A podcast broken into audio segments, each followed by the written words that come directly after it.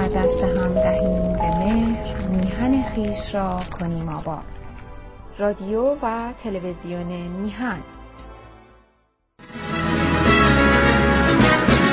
ای ایران ای مرز پرگوهر ای خاکت سر چشمه هنر دور از تو اندیشه بدا آینده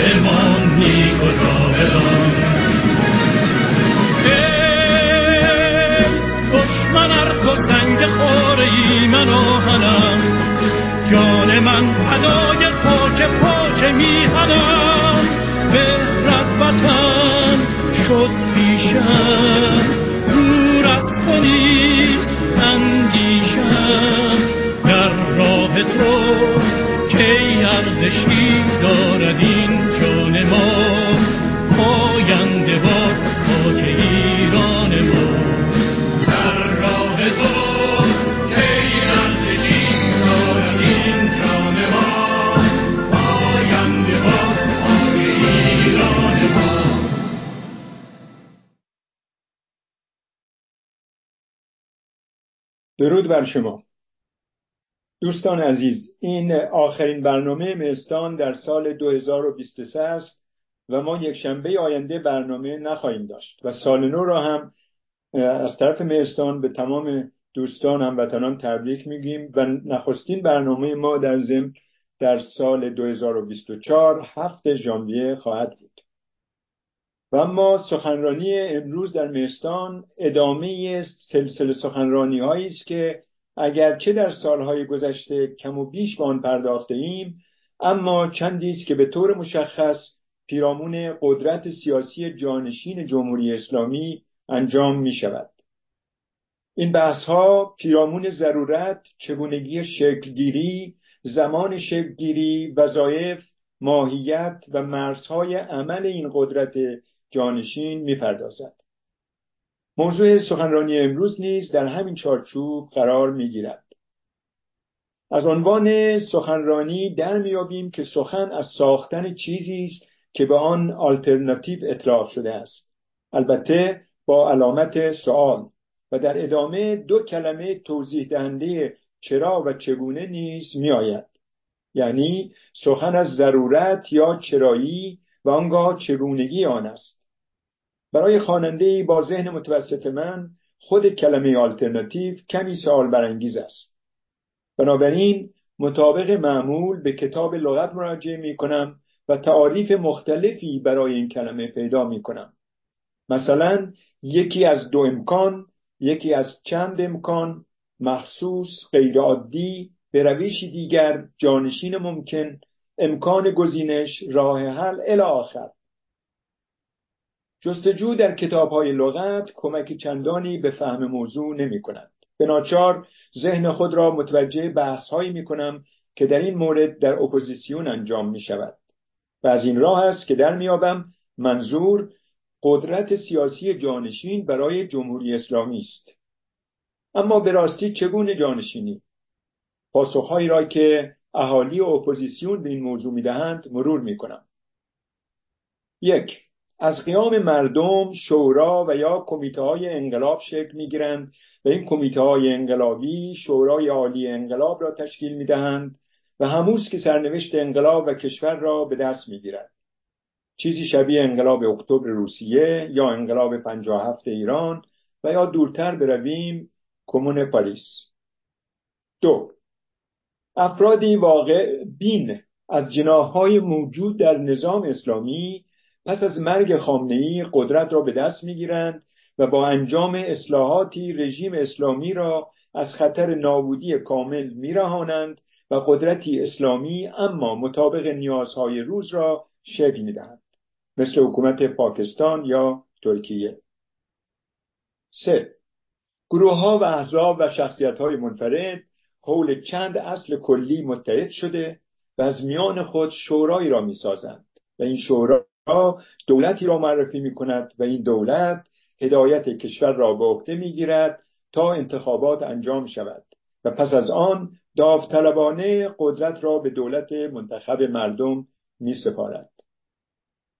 چهار ملت متحد و یک پارچه زیر پرچم یک رهبر تمام موانع را یک به یک پس زده و اختیار را به رهبر داده و این رهبر دانا ملت و کشور را به سرمنزل مقصود خواهد رساند. البته پاسخهای دیگری نیز هستند که ترکیبی از این چهار حالت را نمایش می‌دهند. حال به تر دو پرسش می‌پردازم به این امید که شاید در بحث امروز بتوان به آنها پرداخته و از این راه به درک بهتری از مفهوم جانشین برسیم.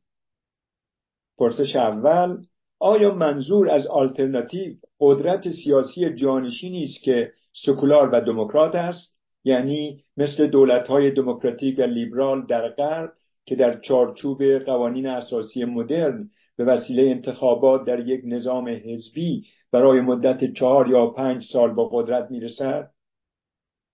پرسش دوم آیا منظور از آلترناتیو قدرت سیاسی ضروری موقت و با اختیارات محدودی است که ماهیتی غیر دموکراتیک دارد و امر انتقال از نظام ضد دموکراتیک و تمامیت خواه به یک نظام دموکراتیک و لیبرال را به عهده می‌گیرد. این پرسش هایی بود که به عرضتون رسوندم و اما موضوع سخنرانی امروز ما آلترناتیو سازی چرا و چگونه؟ مهمان امروز ما آقای محمد منظرپور است. زاده 18 اسفند 1350 در تهران که امروز در 52 سالگی به عنوان روزنامه‌نگار، خبرنگار، مجری برنامه های تلویزیونی و کلاب هاوس سردبیر پیشین بخش فارسی صدای آمریکا و عضو مؤسس جبهه فراگیر ملی.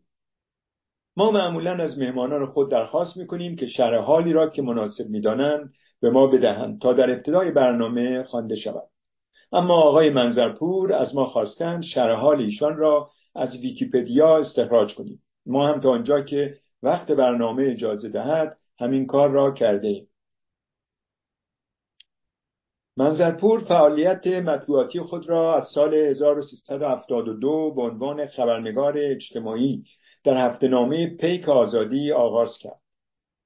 او قبل از پیوستن به رادیو بی بی سی در سال 2002 دبیر سرویس اقتصادی روزنامه تهران تایمز بود. و همچنین سابقه فعالیت در رادیو و تلویزیون بی بی سی فارسی را در کارنامه خود دارد و سال 2008 تا 2011 به عنوان خبرنگار خاورمیانه شبکه بی بی سی فارسی در اسرائیل مشغول به فعالیت بوده است. او پوششنده جنگ غزه سال 2008-2009 برای شبکه بی بی سی فارسی بود و سال 2010 تا 2011 خبرنگار حاضر در مصر و تونس برای پوشش بهار عربی بود و همچنین گزارش های میدانی خود را از طریق پوشش جلسات عمومی انتخابات سال 2011 نیکاراگوئه و مراسم ترهیم هوگو چاوز در سال 2013 ادامه داد. منظرپور در سال 2013 سردبیر بخش فارسی صدای آمریکا شد که مصادف با رایزنی ایران و گروه پنج به علاوه یک بود که منجر به امضای برنامه جامعه اقدام مشترک شد. در این زمان تحت نظارت منظرپور تبلیغات مخالفان ایرانی برجام در مورد این قرارداد تضعیف شد و فریادهای حمایت از این قرارداد در تیتر اول و خط مقدم صدای آمریکا قرار گرفت مدتی کوتاهی پس از پیروزی دونالد ترامپ در انتخابات ریاست جمهوری ایالات متحده آمریکا 2016 فعالیت منظرپور در صدای آمریکا خاتمه یافت. منظرپور تنها خبرنگار ایرانی است که سال 2009 با شیمون پرز رئیس جمهور وقت اسرائیل مصاحبه اختصاصی انجام داده است. و این شبکه نیم را سخیف دانسته است. دیدگاه های ملی گرایانه و مخالف وی با رویکردهای تجزیه طلبانه برخی گروه های اپوزیسیون در رسانه ها و شبکه های اجتماعی از جمله در کلاب هاست، تویتر و کانال یک شبکه ماوری آقای همایون به در زمان اعتراضات مردمی سال 1401 مورد توجه بوده است. آبان 1401 محمد منظرپور با شبکه دوی جمهوری اسلامی گفتگو کرد و از رویکرد شبکه ایران اینترنشنال و برخی روزنامه‌نگاران رسانه های فارسی خارج فارسی خارج کشور انتقاد کرد. این مصاحبه قرار بود چهارم آبان 1401 از شبکه دوی سیما پخش شود اما به دلایل نامشخص پخش نشد. بعد از آن محمد منظرپور خودش فایل صوتی این مصاحبه را در شبکه اجتماعی کلاب هاوس منتشر کرد. سال 1400 وی با همکاری برخی نخبگان رسانه‌ای و فعالان سیاسی اجتماعی با نام جبهه فراگیر ملی با هدف همگرایی سیاسی افراد، گروهها و سازمانهای ایرانی مخالف جمهوری اسلامی را اندازی کرد. این نهاد به طور منظم در کلاب هاوس اتاقهایی در راستای گفتگو و هم اندیشی مردمی برگزار می کند. این بود خلاصه شرحال ایشون و کارها و فعالیتاشون دوستان پس از شنیدن سخنان مهمان گرامی آقای منظرپور دوستان و هموندان در داخل و بیرون از این تالار برای پرسشا و یا اظهار نظراشون وقت می‌گیرن پرسشا و نظرات مخاطبان میستان از طریق پیامگیر میستان بر روی تلگرام، سیگنال، واتساپ، ایمیل میستان، یوتیوب میستان و یا با تلفنی که در پوسترهای میستان آمده قابل تماس است. تماس های دوستان از بیرون با همانگی هموند گرامی آقای شمس الدین به این تالار منتقل خواهد شد. این نشست به طور زنده از تلویزیون میان تیوی از طریق فیسبوک جنبش سکولار دموکراسی ایران یوتیوب و فیسبوک میستان سکولار دموکرات و نیز توییتر میستان پخش می شود جناب منظرپور خوش آمد میگم به شما. میکروفون در اختیار شماست. بفرمایید. بله درود از ادب دارم خدمت جنابالی و همه عزیزانی که از طریق زوم ماهواره و یوتیوب یا همه پلتفرم های دیگر دارن این برنامه رو می‌بینن. بحث آلترناتیو سازی یک بحث بسیار جامعیه و من در حد دانش محدود خودم سعی می‌کنم که بهش ورود بکنم. اگر ما در بردار تاریخی نگاه بکنیم به آلترناتیف هایی که برای حکومت های مقتدر وقت ایجاد شدن و موفقیت آمیز بودن موفق به تغییر رژیم شدن می توانیم که دو گروه رو از این آلترناتیف ها شناسایی بکنیم. یک گروه آلترناتیف هایی هستند که به صورت خودجوش در جامعه هدف ظهور کردن و بعضا ممکنه که حالا در طی فرایند مبارزاتی خودشون از کمک های خارجی هم بهرهمند شده باشن ولی ذاتا و فنفسه یک پدیده واقعی برخواسته از جامعه هدف بودن.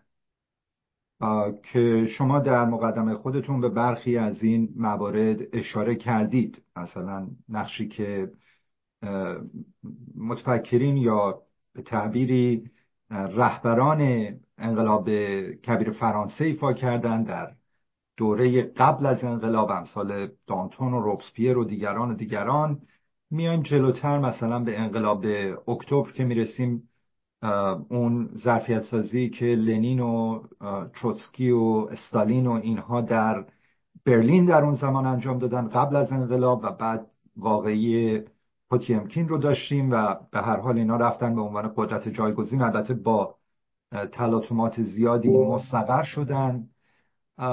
میان جلوتر انقلاب های متأخر مثل مثلا خود انقلاب سال 57 ما شاهد یک در واقع رهبری کاریزماتیک هستیم که نیروهای متنوعی از های سیاسی مخالف حکومت وقت پیرامون او جمع میشن.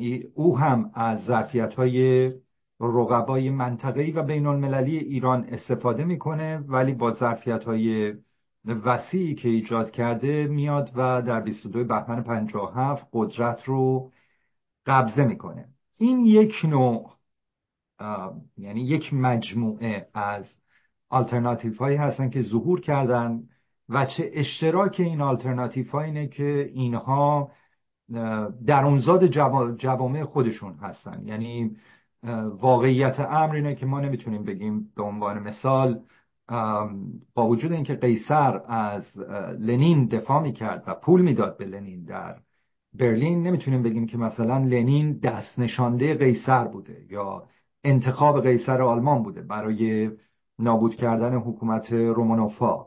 لنین خودش واجد جایگاه و شعن هم اندیشهی و هم ریشه های اجتماعی و طبقاتی بوده در جامعه روسیه و موفق شده که حالا با استفاده از کمک های قیصر آلمان این انقلاب رو تسریع بکنه. همین در رابطه با خمینی هم صادقه. یعنی وقتی که خمینی در عراق تبعید بود صدام یک مقداری امکانات به او داد. نمی‌دونم آقای دعایی آمد رادیوی انقلابیون رو در عراق دایر کرد. بعد که در واقع تبعید شد به نفل و شاتو در اونجا هم مرتبا اون تیمی که پیرامونش بود در حال رایزنی با هم دولت های غربی بود و همچنین با رقبای منطقه‌ای مرحوم محمد رضا شاه با امثال قذافی و دیگران از اونها امکانات گرفتن تجهیزات گرفتن پول گرفتن موفق شدن که در واقع قدرت های اصلی غربی وقت رو هم مجاب به همراهی با خمینی بکنن. تصویری که از او ارائه کردن تصویری بود که به دل اونها نشست و موفق شدن این انقلاب رو انجام بدن. ولی نمی‌تونیم بگیم این انقلاب توسط واقعا و حقیقتا نمیشه گفت که توسط مثلا MI6 یا CIA یا نمی‌دونم کاگبه رقم خورده. واقعیت اینه که اون مجموعه نیروهای انقلابی که به یه آمالگامیشنی رسیدن پیرامون خمینی اونها موفق شدن که این انقلاب رو رقم بزنن. این مجموعه از پدیده هایی که به عنوان آلترناتیو شناخته میشن رو در یک کاسه باید قرار بدیم. کاسه دیگر آلترناتیف هایی هستن که مستقیما توسط دول خارجی برای کشورهای هدف برگزیده شدن. مثل مثلا نمونه های بسیار معاصرش آقای چلبی در جنگ دوم خلیج فارس آقای کرزای در عملیات آزادسازی افغانستان و رهبران همین آقای زلنسکی یه تعبیری. که البته رهبر انقلابی نیست ولی با کمک و سپورت ظرفیت در غرب موفق شده که به کرسی ریاست جمهوری در اوکراین برسه. در رابطه با رهبران انقلابی که برگزیده و دستچین دولت های خارجی هستند بنا به هر دلیلی کارنامه عملکرد یا نتیجه دستاورد اون مهندسی های اجتماعی دیگه به نظر من اینجا بحث انقلاب نیست. مثلا در افغانستان و در عراق ما بحث انقلاب نداشتیم بحث اشغال نظامی داشتیم و قدرت هایی که درگیر اون اشغال نظامی و تغییر رژیم در واقع به عنف بودن در تلاش بودن که سازه های مطلوب خودشون رو برای پس از صدام تعریف بکنن و اونها رو پروموت بکنن. تمام تجاربی که در زمینه این نوع دگرگونی های حاکمیتی وجود داره نتیجهش وحشتناکه. چنانچه ما در عراق دیدیم در عراق اون طراحی که شد در نشست چتم هاوس در لندن قبل از جنگ دوم خلیج فارس که تمام رهبران قومی رو جمع کردن در یک در چتم هاوس و اونها پیشنویس این قانون اساسی فاجعه عراق رو بر سرش به طور, به طور کلی توافق کردن. بعد ارتش آمریکا میره صدام ساقط می‌کنه. خلای قدرت ایجاد میشه. هیچ طرح مارشالی برای بازسازی عراق وجود نداره. ارتش عراق منحل میشه. حزب بس کاملا منحل میشه و در مقابل اون خلع توسط ابوبکر البغدادی پر میشه. توسط جنگ سالاران محلی پر میشه. و دیگه باقیش هم تاریخ دیگه. ابوبکر البغدادی در ابتدا مورد حتی می‌تونم بگم مورد حمایت نیروهایی مثل مجاهدین خلق بود. اونا وقتی که اینا حرکتشون رو از تکریت آغاز کردن گفتن اینا نیروهای اشایری هستن. و در بردار زمان خب داعش ایجاد میشه فتنه از مرز ایران تا مدیترانه امتداد پیدا می‌کنه و دیگه قص الهازا در افغانستان هم ما با رویه کاملا مشابهی مواجهیم. در صورتی که مبارزه علیه طالبان سالها ادامه داشت و شخصیت ها و چهره های مهمی هم که مورد وسوق بودن در حد خودشون یا در حد حالا میگن اون خورده فرهنگ خودشون مورد مورد در واقع مصداق بودن یعنی مردم بهشون احترام میذاشتن مثل مجموعه اطلاف شمال. در همون آغاز یعنی درست قبل از حملات 11 سپتامبر ما شاهد ترور آقای احمد شاه مسعود هستیم. حکرانان جدیدی که حالا می‌خوان در واقع افغانستان رو اشغال بکنن. عنایتی ندارن به اطلاف شمال به خاطر این دلایل مختلف نسبت به لایه های سنتی تر جامعه مثل در واقع ظاهرشاه هم ملاحظاتی دارن و در نهایت میان و روی آقای حامد کرزای سرمایه گذاری می‌کنن. یعنی حامد کرزای واقعا یک چهره بود که از جیب MI6 و در واقع CIA آمد بیرون. هیچ نوع هیچ نوع مطلقا هیچ نوع پیشینه مبارزاتی آقای کرزای و نیروهاش با طالبان رو شما نمی‌تونید پیدا بکنید اصلا. تا زمانی که من در بی بی سی بودم و یک نواری رو برای ما آوردن از بخش بین الملل که مصاحبه بود با آقای کرزای که داشت می‌گفت نیروهای من با نیروهای طالبان درگیر هستن در یک رودخانه ای و برای من خیلی عجیب بود چون که من قبل از اون خب یه مدت هم حدود شش ماه مسئولیت داشتن در بخش دری رادیو بی بی سی و من اصلا اسم این آدمم به گوشم نخورده بود. رفتم این ور جستجو کردم. گفتم آقا کسی اینو می‌شناسه؟ گفتم نه ما اصلا نمی‌شناسیم. یعنی خیلی آدمایی بودن که شناخته شده بودن. و من گفتم آخه این آدم کیه اصلا؟ ما چرا باید پخش بکنیم؟ مثلا این فایل صوتی از کجا رسیده؟ در نهایت ما اون رو پخش کردیم و ناگهان تمام رسانه های جهان شروع کردن پمپاژ کارزای کارزای کارزای کارزای کارزای و کارزای رو در واقع منوفکچر کردن تولید کردن به عنوان یک پدیده رسانه‌ای. همه چیز کارزای تولید شده رسانه‌ای بود. از اون قبایی که مینداخت اون رنگهایی که به کار می‌برد تمام سلوکش و اینها منوفکچرد دستگاه های تبلیغاتی غربی بود و این رو حقنه کردن در در حلقوم ملت افغانستان و طبعاتش رو امروز ما داریم می‌بینیم. یعنی حالا بعد از کرزای هم ما غنی رو داشتیم و اون فسادها و تباهی ها تا الان که دوباره شاهد اقتدار کامل نیروهای طالبان در افغانستان هستیم. حالا برگردیم به کشور خودمون.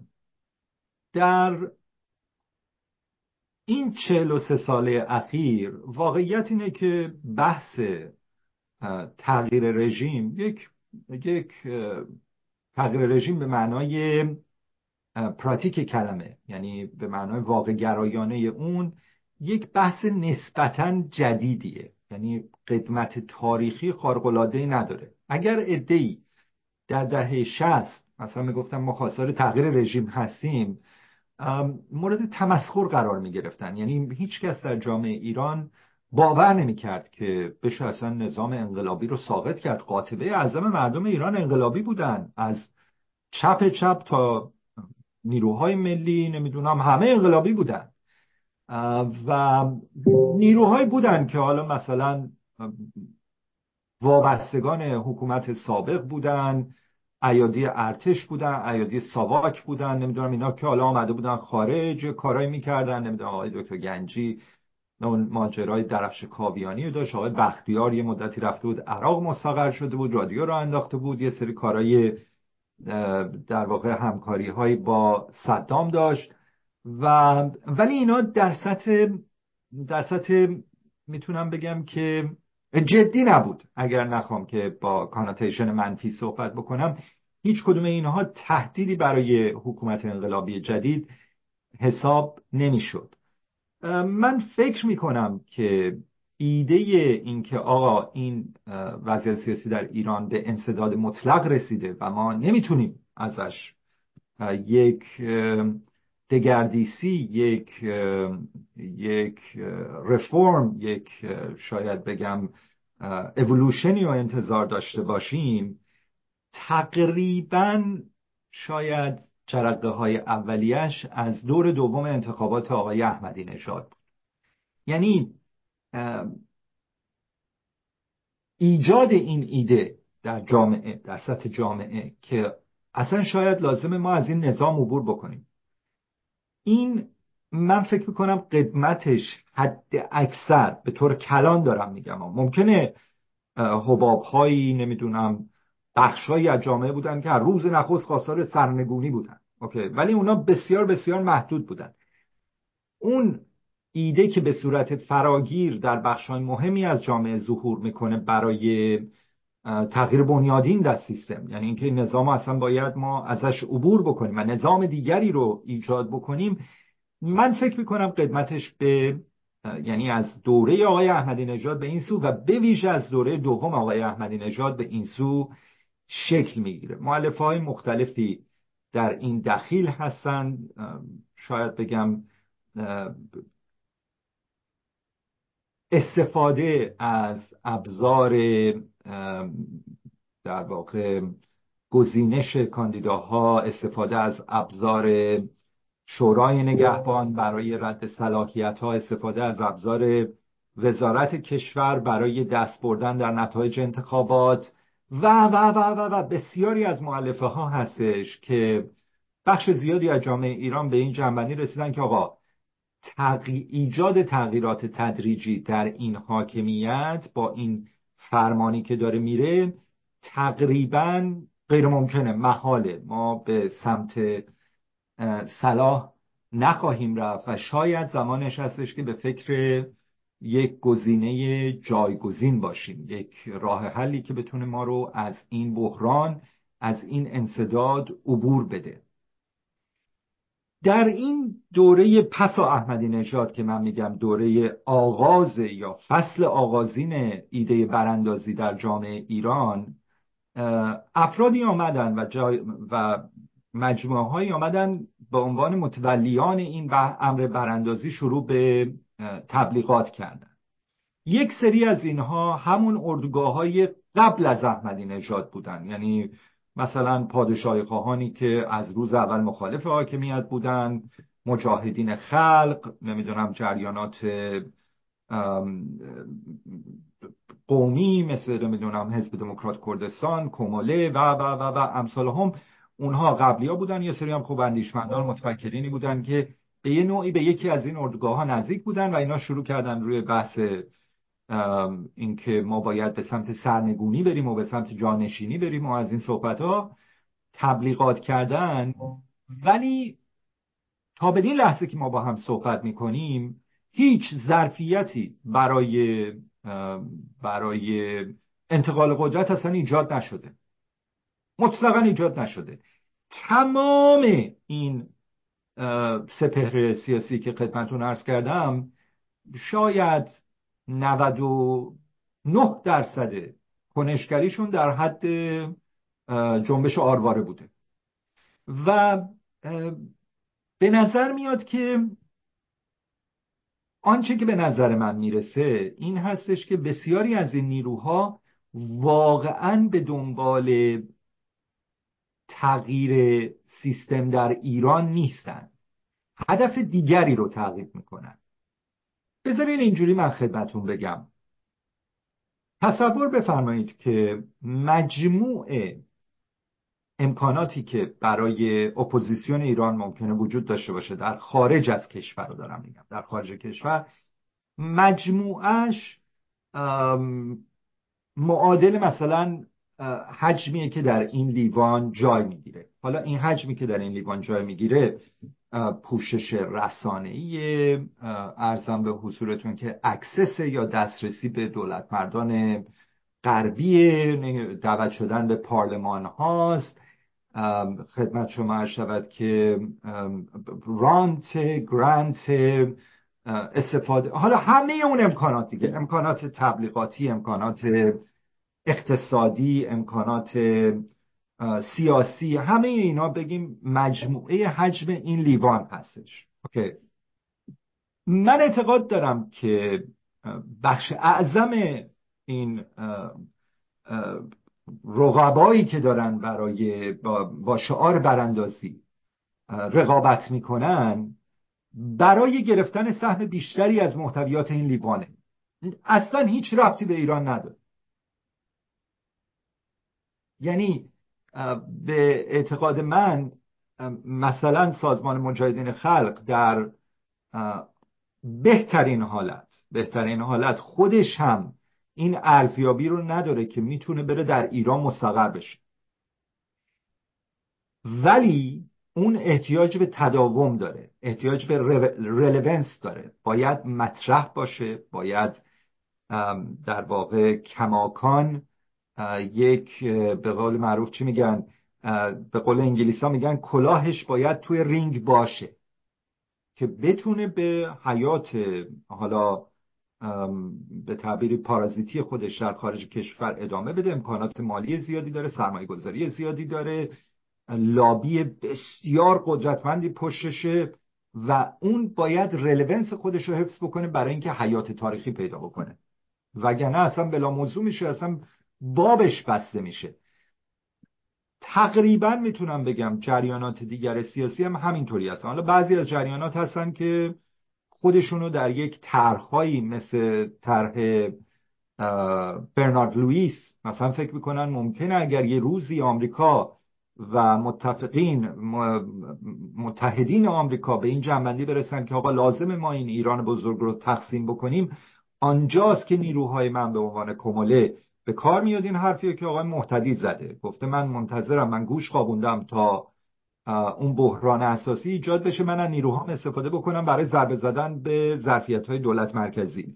حزب دموکرات هم همینطور اینا احزابی هستن که به طور تاریخی اگر نگاه بکنید توسط قدرت های منطقه‌ای یا فرامنطقه‌ای ازشون استفاده ابزاری شده برای پیشبرد سیاست های اونها مثلا یه همچین نگاهی رو دارن. ولی در مجموع و اون شخصیت هایی هم که کاملا مثل کرزای و غنی و نمی‌دونم چلبی و اینها مولود رسانه‌ای غرب هستن به این جمع ها اضافه شدن. اونها هم دارن سر همین لیوان چای دعوا می‌کنن.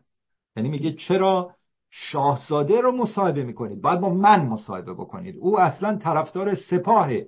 او نمی‌دونم منادی در واقع چه می‌دونم بر هر چیزی که هستش. من خوبم. این رقابت بر سر این لیوانه با رقابت بر سر به قدرت رسیدن در ایران دو امر کاملا مجزاست. هیچ هیچ صفر اپسیلون زیرو ظرفیتی برای کسب قدرت در ایران توسط هیچ جریانی ایجاد نشده.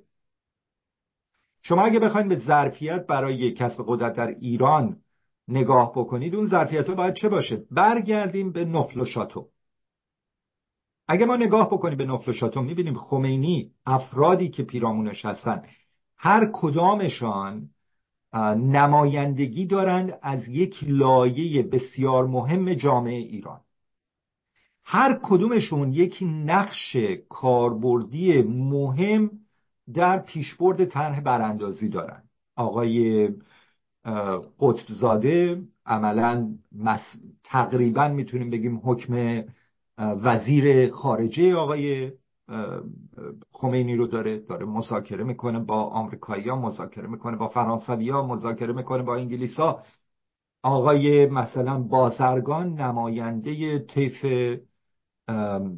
ملی لیبرال با سوگیری های مذهبی سنتی در ایران آقای دستمالچی بخشی از بازار آقای بنی صدر آقای بهشتی و اندیشان حالا اون موقع که به این نام چی میگن معروف نبودن ولی مثلا متفکرین جریان اسلامگرا هستش هر کدومشون. تا جایی که دیگه مثلا آقای خاتمی اونجا مثلا در حد دربون بود. واقعیت امر همینه یعنی هیچ اهمیتی نداشت.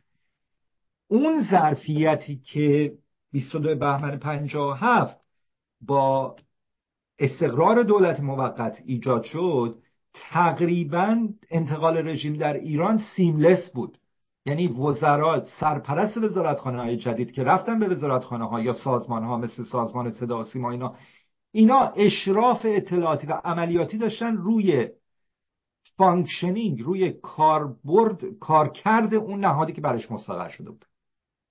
و تقریبا می‌تونیم بگیم که این انتقال قدرت با کمترین هزینه با کمترین فی‌الواقع چی میگن تلاطم انجام شد.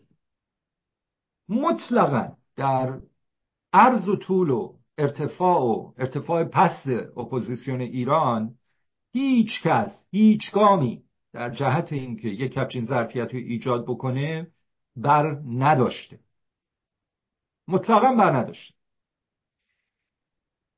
به عکس من تصور می‌کنم که با کنشی که به طور کلی اپوزیسیون خارج از کشور حالا بخش اعظم اپوزیسیون خارج از کشور داشته مرجعیت خودش رو از دست داده و اون نقشی که داره ایفا می‌کنه یک نقش نقش مهار کننده ایه به جای اینکه نقش توانمند کننده ای داشته باشه. در این لحظه که من با شما صحبت می‌کنم فکر می‌کنم که فکر می‌کنم که بحث تشکیل آلترناتیو به ویژه در خارج کشور یک خیال خام بیش نیست. خارج کشور مرجعیتی نداره در افکار عمومی داخل. و هیچ کدام از این تجمعات اعتراضات خیزش های اجتماعی که رخ داده یک عددشون به فراخان خارج از کشور نبوده. همه به واسطه سوء مدیریت و اقدامات مخرب خود رژیم بوده. رژیم بوده که خودش برای خودش بحران ساز هستش. رژیم منشأ بیثباتی خودشه خودش بحران درست می‌کنه خودش بحران رو سرکوب می‌کنه با هزینه نجومی و اپوزیسیون نه در ایجاد بحران برای رژیم و نه در مدیریت بحران علیه رژیم کوچکترین نقشی نداشته. نقشی که داشته نقش مخرب بوده. نه اپوزیسیون خارج از کشور رو عرض می‌کنه. حالا سوالی که پیش میاد اینه که خب تکلیف چیه الان اینکه این کارنامه نسبتا سیاه و تباهیه. رژیمم که کارنامهش حتی سیاهتر و تباهتره و اساسا با این شیوه حکمرانی خواهی نخواهی دیرتر یا زودتر کشور دچار بحرانهای بعدی خواهد شد. و آیا اساسا نباید که ما به فکر ایجاد یک ظرفیت آلترناتیو باشیم برای ایران؟ اصلا به لحاظ نظری. به اعتقاد من گزینه هایی که در مقابل حاکمیت جمهوری اسلامی هست برای عبور از بحران گزینه های فراوانیه. یعنی حاکمیت می تواند با اتخاذ تصمیماتی بسیاری از بحران هایی که الان گریبانگیرش هستش رو حل بکنه. مثلا همین بحران بزرگترین بحرانی که جمهوری اسلامی دست به گریبانش هستش این تقابل غیر منطقی با آمریکا و به ویژه با اسرائیل رویکرد جمهوری اسلامی این بوده که ما ایجاد ظرفیت نیابتی می‌کنیم ظرفیت های غیر متقارن ایجاد می‌کنیم به خاطر اینکه آمریکا قطعا می‌خواد ما رو تهدید بکنه و موجودیت ما رو به مخاطر بندازه. ما هزینه یک تقابل نظامی برای آمریکا و برای متحدانش رو بالا می‌بریم که یک ثبات و پایداری در نظم وجود داشته باشه. این سیستم با توجه به وضعیت بسیار وحشتناک اقتصاد کشور قابل دوام نیست. یعنی تکیه بر نیروهای نیابتی احتیاج به یک ظرفیت های اقتصادی داره. چون که نوعی امپراتوریه. امپراتوری با هدف این درست میشن که شما بری یک جایی رو استثمار بکنی و یک پولی برگردونی توی امپراتوری. حالا مثلا اونجا هم یه دونه چه می‌دونم برفرض یک یک چه می‌دونم دادگاهی بسازی یک آمفیتئاتری بسازی. ولی اساسش اساس امپراتوری برای اینه که پول بیاره توی سیستم نه اینکه پول خرج بکنه. امپراتوری جمهوری اسلامی امپراتوری خرج پوله.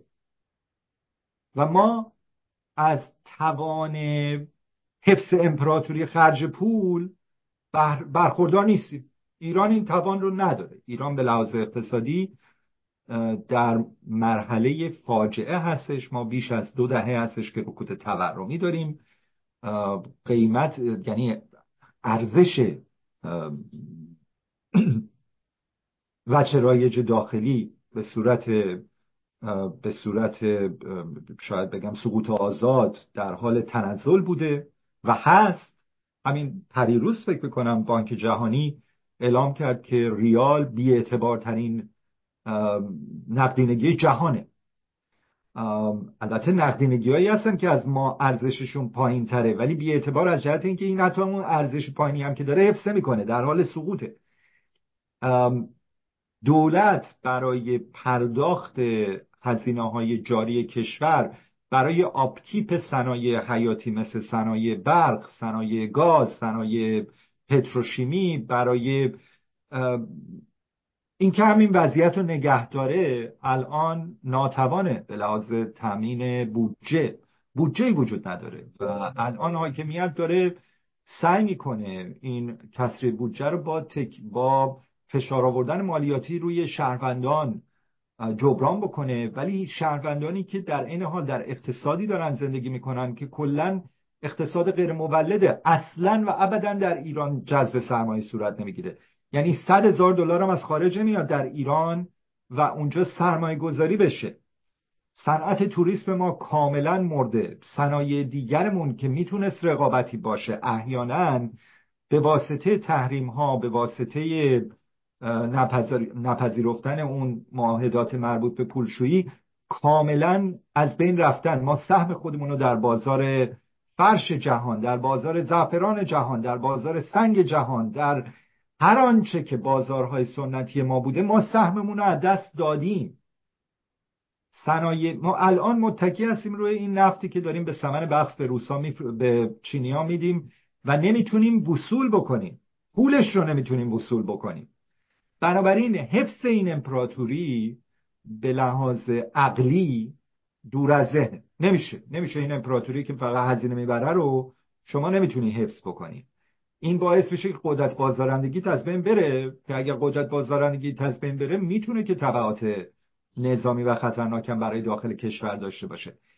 اما چه گزینه های پیش روی نظامه؟ نظام می‌تونه مثلا در بحث جا... بحران جانشینی یک فردی رو انتخاب بکنه که او اساسا روی کرده مثل حالت مثلا تغییری که با روی کار آمدن گرباچوف رخ داد که اصلا روی کرده نظام رو نسبت به غرب تغییر تغییر بده وارد دتانت و بعد وارد راپروچمان بشه و تمام این بحران رو برطرف می‌تونه این کار بکنه. نظام اگر واقعا اراده وجود داشته باشه اقلانیتی وجود داشته باشه می‌تونه این کار بکنه.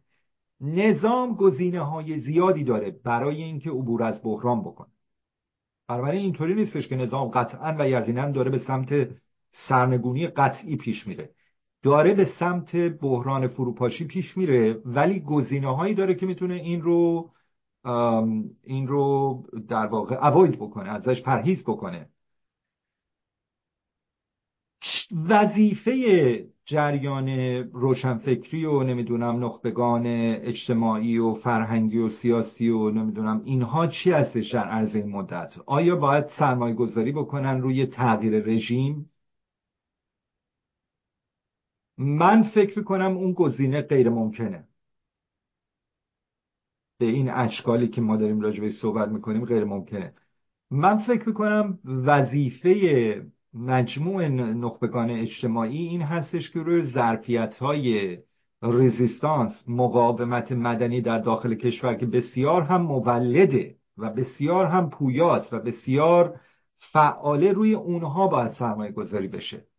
یعنی ما در ایران الان اساتید دانشگاه متنوعی داریم. از اساتید اقتصاد مثل آقای دکتر قنی نژاد دیگران دیگران.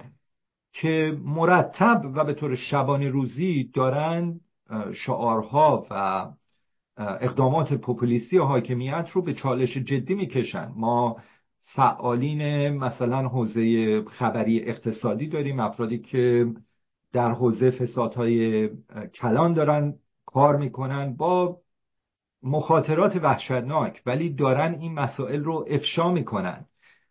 فعالان حوزه های فرهنگی از جمله هنرمندان هنرپیشگان فیلمسازان و همه اینهایی که در داخل کشور دارن به اشکال مختلف برای سیاست های دراکونیان و ارتجایی حاکمیت ایجاد چالش می‌کنن اونها به نظر من کانونهای اسناد جدید جامعه ایران برای تحول هستند تصور من اینه که ما جمهوری اسلامی رو براندازی نخواهیم کرد. من اعتقاد دارم در بهترین حالت ما جمهوری اسلامی رو دچار استحاله خواهیم کرد. همان گونه که امپراتوری مغول و ایلخانیان رو ایرانیان دچار استحاله کردن همونطور که پیش از او امپراتوری اسلامی رو و پس از او امپراتوری اسلامی رو دچار استحاله کردن و قبل از اون امپراتوری یونان رو یعنی حاکمیت که پس از اشغال اسکندر پیش آمد رو دچار استحاله کردن. هیچ کدوم اینا رو ما براندازی نکردیم. بدون استثنا همه رو دچار استحاله کردیم. و من اعتقاد دارم رژیم جمهوری اسلامی تا اندازه بسیار زیادی استحاله شده. داره با یه واقعیتی مواجه میشه که توان توان ادپت شدن یا به تعبیری می‌تونیم بگیم که تطبیق پیدا کردن با اون چالش ها رو نداره. اما این وسط یک بحران بزرگ هم وجود داره که صحبت پایانی منه. بحران بزرگ به نظر من بحران اتیکسه آنچه که در جامعه ایران اتفاق افتاده در پسا 22 بهمن 57 این بوده که انقلابیون اسلامگرای حاکم خب اناد و نگرانی داشتن نسبت به کانونهای اسناد اخلاقی جامعه. و تلاششون این بوده که اخلاق سنتی رو ارزش های سنت رو تبلیغ بکنن در جامعه. و ارزش های مدرن رو تقریح بکنن در جامعه. حالا با ابزار فرهنگی روزنامه ها تبلیغات تلویزیونی و همچنین کانون های اسناد مدرن رو در جامعه ما از بین بردن. یعنی مثلا در گذشته اگر شما در ایران چه می‌دونم در دهه چل زندگی می‌کردی در دهه 50 حتی دهه 60 زندگی می‌کردی افرادی در جامعه بودن که کانون اسناد اجتماعی بودن. به عنوان مثال حالا مثلا یکی از این کانون های اسناد اجتماعی خود روحانیت بود. ولی به عنوان مثال دانش آموختگان دانشگاه ها اونهایی که چه می‌دونم یه پیچی داشتن یه دکترایی داشتن مورد وسوق اجتماعی بودن کانون اسناد اجتماعی بودن. مردم بهشون اقتدا می‌کردن به فرهنگیان مردم اقتدا می‌کردن به روشنفکران فکران مردم اقتدا می‌کردن. رژیم آمد تمام اون کانون اسناد اجتماعی دیگر رو دیسمنتل کرد از بین برد دچار فروپاشی کرد. ارزشا و مترا و ملاکای یعنی اتیکس سنتی هم در ایران زیر وزن خودش اصلا پاشیده. یعنی جامعه ایران با ارزش های سنتی تا اندازه زیادی وداع کرده. ارزش های سنتی رو از خودش در واقع به تعبیر می‌تونم بگم که زدوده. اما ارزش های مدرنی هم جایگزین نشده به نظر من. یعنی به نظر من ما با معلفه هایی از شاید منفی ترین ابعاد مدرنیته در جامعه ایران مواجه هستیم و منفی ترین رسوبات سنت در جامعه ایران مواجه هستیم. نظام افیکس جامعه دچار بحران جدی شده. امروز مسلماتی مثل اینکه مثلا دزدی بده دزدی بده. این اصلا مورد تایید بخش زیادی از مردم نیست. یعنی خیلی ها میگم می‌تونه خوب باشه. چرا دزدی بده؟ شما اگه برگردی مثلا به چل سال پیش یا سی سال پیش دزدی به طور عام بد بود. یعنی همه می‌گفتن دزدی آقا چیز بدیه. ولی الان امروز صحبت می‌کنیم اگه ما یه نظر سنجی بکنیم شاید مثلا سی درصد بگن دزدی بده. من مستندات ندارم ولی با جامعه شناسانی که صحبت کردم اینجوری به من گفتن. جامعه شناسانی که تو ایران دارن کار دانشگاهی انجام میدن. چیزای دیگه. خیانت در امانت نمی‌دونم دروغگویی تزویر نفاق همه اینها الان در وضعیت خاکستری قرار داره در جامعه. یعنی اینطوری نیستش که سیاه و سفید باشه. آقا دروغ نباید گفت. نفاق نباید داشت. نقار نباید داشت. بسیاری از اینا اصلا الزامات زندگی مدرن شده در ایران. یه مدرنیته بسیار مسموم و بسیار بسیار toxic. جامعه ای که ethics درش فروپاشی کرده خیلی سخته که دچار تحول معنادار سیاسی اجتماعی بشه. این بزرگترین تهدید. به نظر من تهدید فروپاشی اتیکس در جامعه ایران تهدیدش از تداوم جمهوری اسلامی بیشتره. چون که اگر جامعه ایران یک جامعه اتیکال بود جامعه اخلاق مدار بود نظام ناچار بود به اخلاقیات جامعه تن بده. اگر جامعه ایران یک جامعه بدون اخلاق باشه نظام و جامعه واجد یک سیستم اخلاقی غیر اخلاقی هست یعنی اخلاقیات هستن دیگه مهم نیست. و وقت تغییر بیمعنا میشه. این چالشیه که من براش پاسخی ندارم.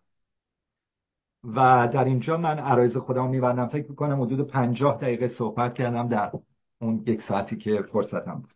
بله. شما که شنید ممنون از شما. چه دقیقه حدودا صحبت کردید. ممنون. می‌پردازیم. دوستان اینجا وقت گرفتن دوستان داخل و از بیرون. ابتدا آغاز می‌کنیم با جناب عرب از داخل سالن. بفرمایید بله. با سلام خدمت دوستان داخل اتاق زوم و مخاطبین بیرون و همینطورین با تشکر از آقای منظرپور که دعوت ما رو پذیرفتن و ما در خدمتشون هستیم و این بحث بزرگ و خیلی کلیدی رو به به اصطلاح بحث گذاشتن با ما. من نگاه کنید اون خیلی سوال من دارم از اون مباحثی که شما مطرح کردید. منتها اول می‌خوام یه چیزی که برای من کلیدیه مطرح کنم بعد برم احتمالا تو وقتهای دیگه که اگر اجازه داد زمان اونا رو خدمتتون مطرح کنم. شما میگید که راه تغییر تحول اسمش مهم نیست اصلا. اینه که ما از جامعه مدنی حرکت کنیم. جامعه مدنی به معنای عام از داخل کشور. این یه استراتژی می‌خواد. یعنی هدف چیه؟ هدف اینه که این نظامی که الان با این ماهیت و هویت وجود داره در واقع تغییر بکنه به یه شرایطی که بتونه مملکت اون به اصطلاح امکانات پیشرفت خودش رو به دست بیاره که الان متاسفانه به خاطر استراتژی غلط حکومت خب حالا و شرطش هم اینه که خب این قانون اساسی اصلاح بشه. حالا اصلاح بشه عوض بشه هر چیزی اسمشه اون مهم اون تغییر واقعیه که بحث شما داریم. نگاه کنید ما دو چیز اینجا کم داریم. یکی چشماندازه ما به کجا می‌خوایم بریم؟ شما الان یه کلیات گفتید که مثلا جامعه از نظر اخلاقی دچار بحران شده. جامعه از نظر خب مالی فقر و اقتصادی بحران داره. اینا همه شرایط امروز ماست. یعنی شما دارید وضع موجود رو توضیح می‌دید. ولی نمیگید که وضع مطلوب ما یا اون چشماندازی که ما می‌خوایم بهش برسیم چیه. حتی اکثر چیزی که من دیدم دوستان میگن میگن ما می‌خوایم سکولار دموکراسی برقرار کنیم. آخه سکولار دموکراسی چشم انداز نیست. این مسیر این بستر رسیدن به یه چشم اندازه نگاه کنید آن چیزی که الان ما خلع داریم آدم چیز نیست رهبر نیست. این چشماندازیه که ما نداریم. خب مردم میگن خب تو ما ما رو کجا ببری آخه؟ هنوز تو نمی‌تونی برای من توضیح بدی که کجا می‌خوایم بریم ما. بعد چطوری توقع داری من دنبال این چیزی که تو نخودت هم حتی نمی‌تونی توضیح بدی من بیام؟ بعد تازه وقتی که ما اون چشم انداز اومدیم مشخص کردیم اون وقت میایم بر اون مبنا استراتژی تعریف می‌کنیم که اون چیزی که شما گفتی استفاده از ظرفیت جامعه مدنی برای این تغییر میشه بخشی از اون استراتژی. یعنی من فکر می‌کنم خلای ما الان خلای دو چیزه یک بسیار ویژن یا چشماندازه یا اون وضع مطلوبه که می‌خوایم هر وضع موجود بهش برسیم. دوم استراتژی رسیدن به اون هست. هر کس بتونه این دو چیز رو روشن بکنه برای مردم به نظر من مردم ازش استقبال می‌کنن و حالا داخل کشور باشه چه خارج از کشور باشه. آن چیزی که ما تا حالا خلایشو داریم. اینو اگه توضیح بفرمایید حالا من تو بخش بعدی اگه امکان باشه سوالای دیگر رو خدمتتون عرض خواهم کرد. خیلی ممنون. خواهش می‌کنم. سپاس از سوال بسیار خوبتون و بسیار بنیادین. مسلما افراد مختلف شاید ویژن های مختلف یا چشمنداز های مختلفی رو برای هدف تعریف بکنن. ولی از منظر بنده هدف کنشگری جامعه مدنی فعال و پویا این هستش که حاکمیت رو پاسخگو بکنه.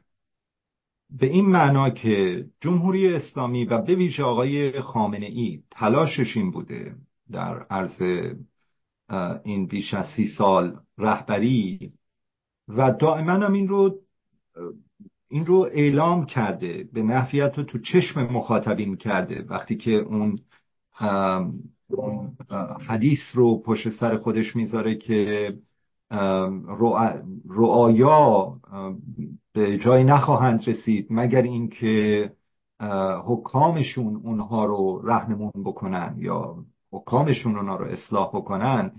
آقای خامنه یک نگاه بسیار ارباب رعیتی نسبت به کلیت جامعه کشور داره. یعنی این نگاه ارباب رعیتی رو از شخص رئیس جمهور هر کی که باشه داره تا اون پایین ترین سطح شهروندی در جامعه. تلاش جامعه مدنی و کلا جامعه ایران باید این باشه که به حاکمیت بقبولونه که ما رعیت شما نیستیم و ما می‌تونیم به شما هزینه تحمیل بکنیم به لحاظ تبلیغاتی به لحاظ اطلاعاتی به لحاظ در واقع حالا اون ظرفیت هایی که در اختیار داریم. و شما ناچار هستید که به اون مطالبات ما پاسخ بدید. و این رو ما می‌بینیم که خیلی در مقابلش مقاومت میشه اما در نهایت حاکمیت مجبور میشه که این واقعیت رو بپذیره. نگاه کنید در همین مسئله هجابان ها برای نزدیک سه ماه هیچ, هیچ نهادی در جمهوری اسلامی حاضر نبود که بگه آقا این هجابان ها کار منه. شهرداری می‌گفت اصلا به من ربطی نداره یه کار خودجوشیه. وزارت کشور میگو ما اصلا مجوز ندادیم. به ما ربطی نداره. ولی امر به معروف و نهی از منکر احتیاج به مجوز هم نداره. در هر دو مورد خبرنگاران و رسانه های داخل کشور اسنادی رو منتشر کردن که نقض حرفاشون رو نشون داد. دید این مجموعه با مجوز وزارت کشور داره فعالیت می‌کنه. پس حرفای آقای وزیر مزخرف محضه. بعد مشخص شد که این اصلا کار شورای عالی انقلاب فرهنگیه و این اسنادش منتشر شد. نگاه کنید اینجور کشمکش ها و فلواقع چجوری ارز بکنم تمام اینا مثل پروب کردنه. مثل اینه که شما هی داری در مقابل یک پدیده تلاش می‌کنی تا یه نقطه پیدا بکنی این رو وادار به عقب نشینی بکنی. و با وجود اینکه این این عقب نشینی خیلی اینکرمنتاله یعنی خیلی کنده خیلی کنده. و بعضی وقتا آکاردئونیه. یه کمی عقب میره دوباره میاد جلو. یه کمی عقب میره دوباره میاد جلو. ولی اینکرمنتالی در نهایت در بردار زمان شما داری اون رو عقب می‌زنی و مسیر رو باز می‌کنی. و اونجایی که مسیر باز شد دیگه, دیگه نمیشه بس من فکر می‌کنم ما به سمت یه همچین تحولی میریم.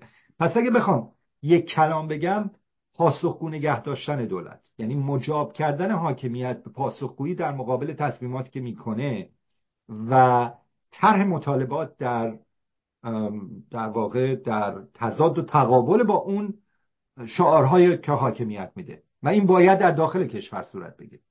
عرض من تمام. خیلی ممنون از شما. جناب دارابی گرامی از دوستان خارج از تالار پرسش یا از اظهار نظری اگه هست بدم بله به روی چشم من هم خوش آمد میگم خدمت جناب منظرپور و عرض ادب و احترام دارم. به شما و همچنین همه هموطنان گرامی در سراسر گیتی خانم فهیمه فرسایی از استکهلم سوئد نوشتند با درود به دوستان مهستان چون آقای دانشبر گفتند که هفته آینده برنامه نخواهیم داشت همینجا فرارسیدن سال نو جهانی را خدمت به همه شما عزیزان تبریک می‌گویم.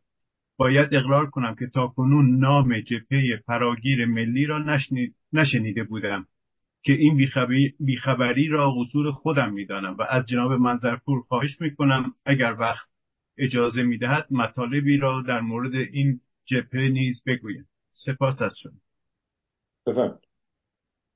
بله جبهه فراگیر ملی یک تلاشی بود که حدود سه سال پیش در واقع می‌تونیم بگیم که پایه های اون گذاشته شد و مبنای مبنای یعنی ضرورت تشکیل این جبهه از اونجا ناشی شد که پیشتر از پیش، پیشتر از اون ما شاهد یه دو قطبی خیلی عظیمی بین جمهوری خواهان و مشروط خواهان در اردوگاه ملی بودیم.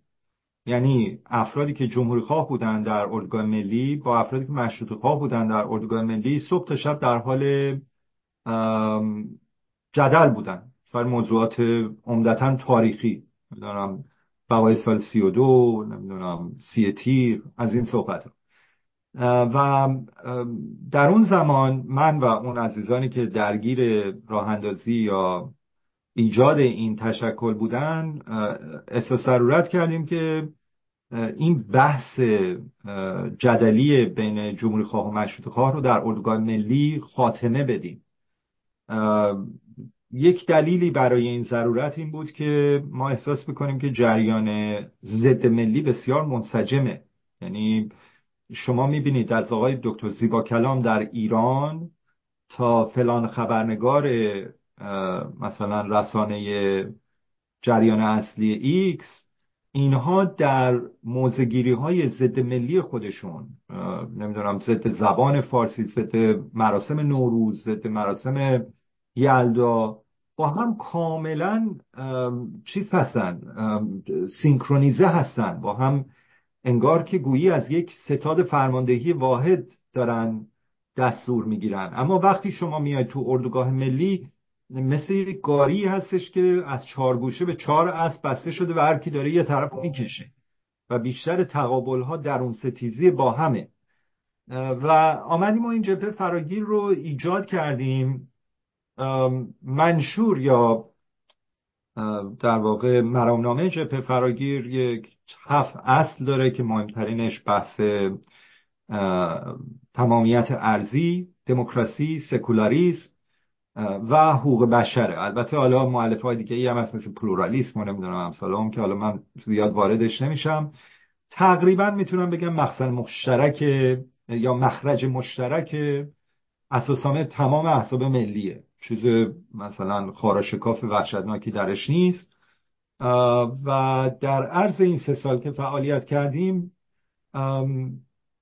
خب دوچار قبض و بستای زیادی شدیم انشعاب داشتیم. همین جنبش نجات ملی از جبهه فراگیر ملی انشعاب کرد.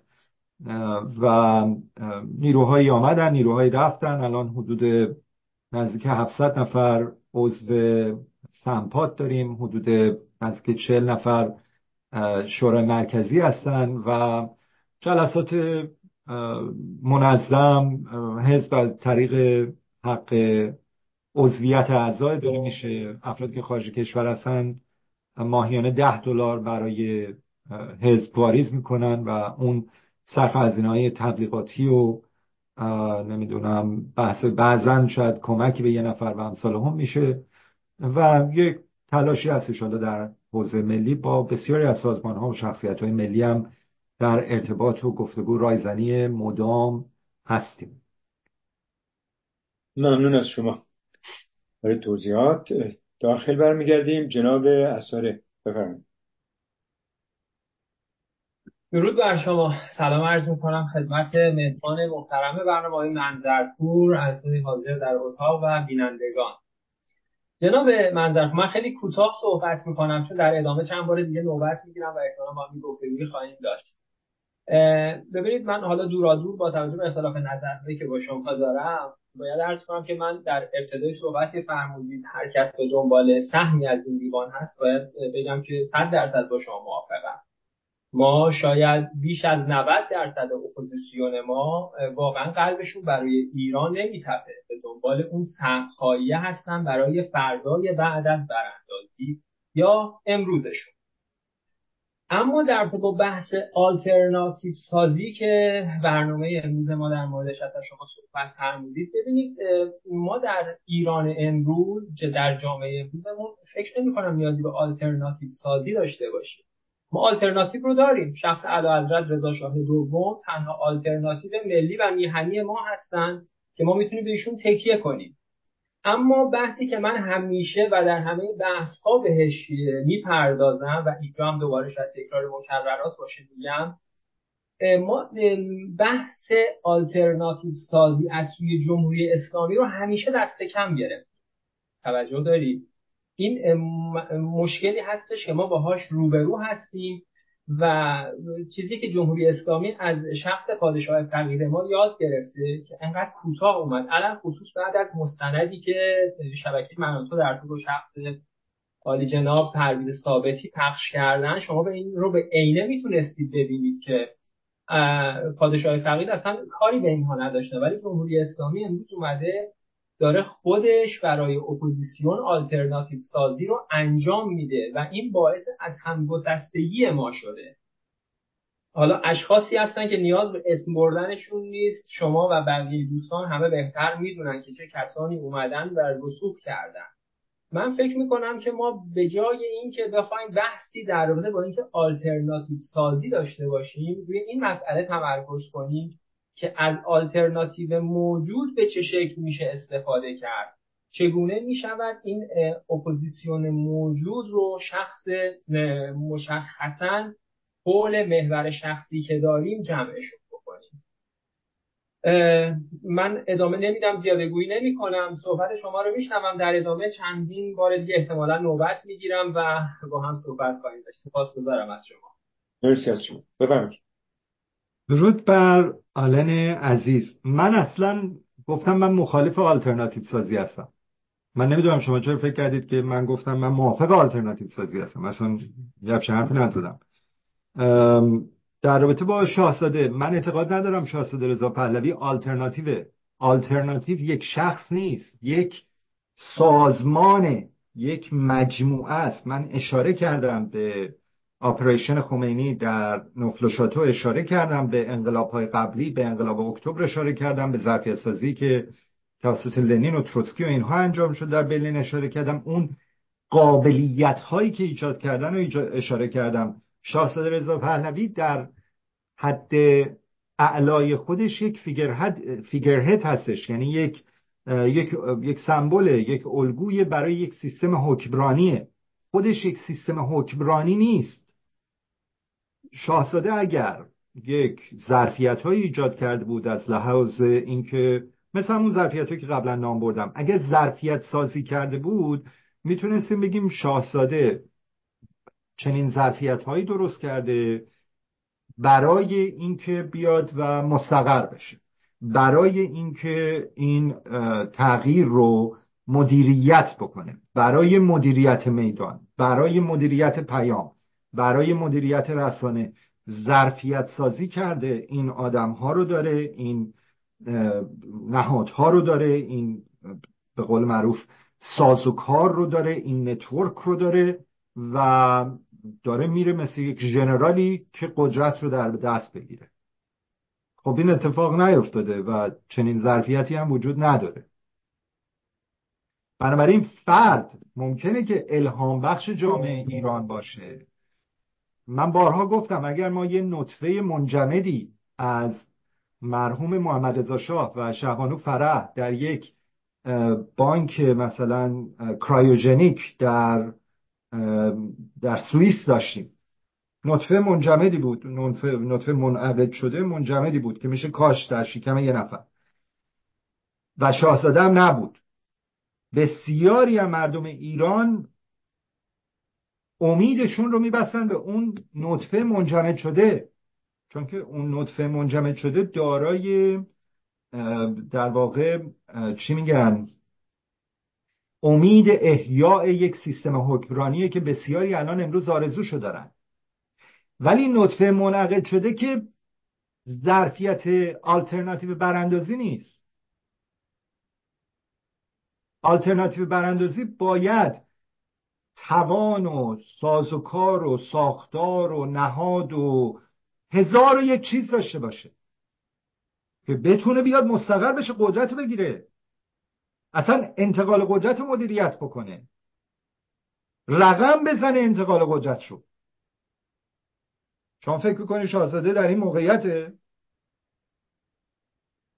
نه.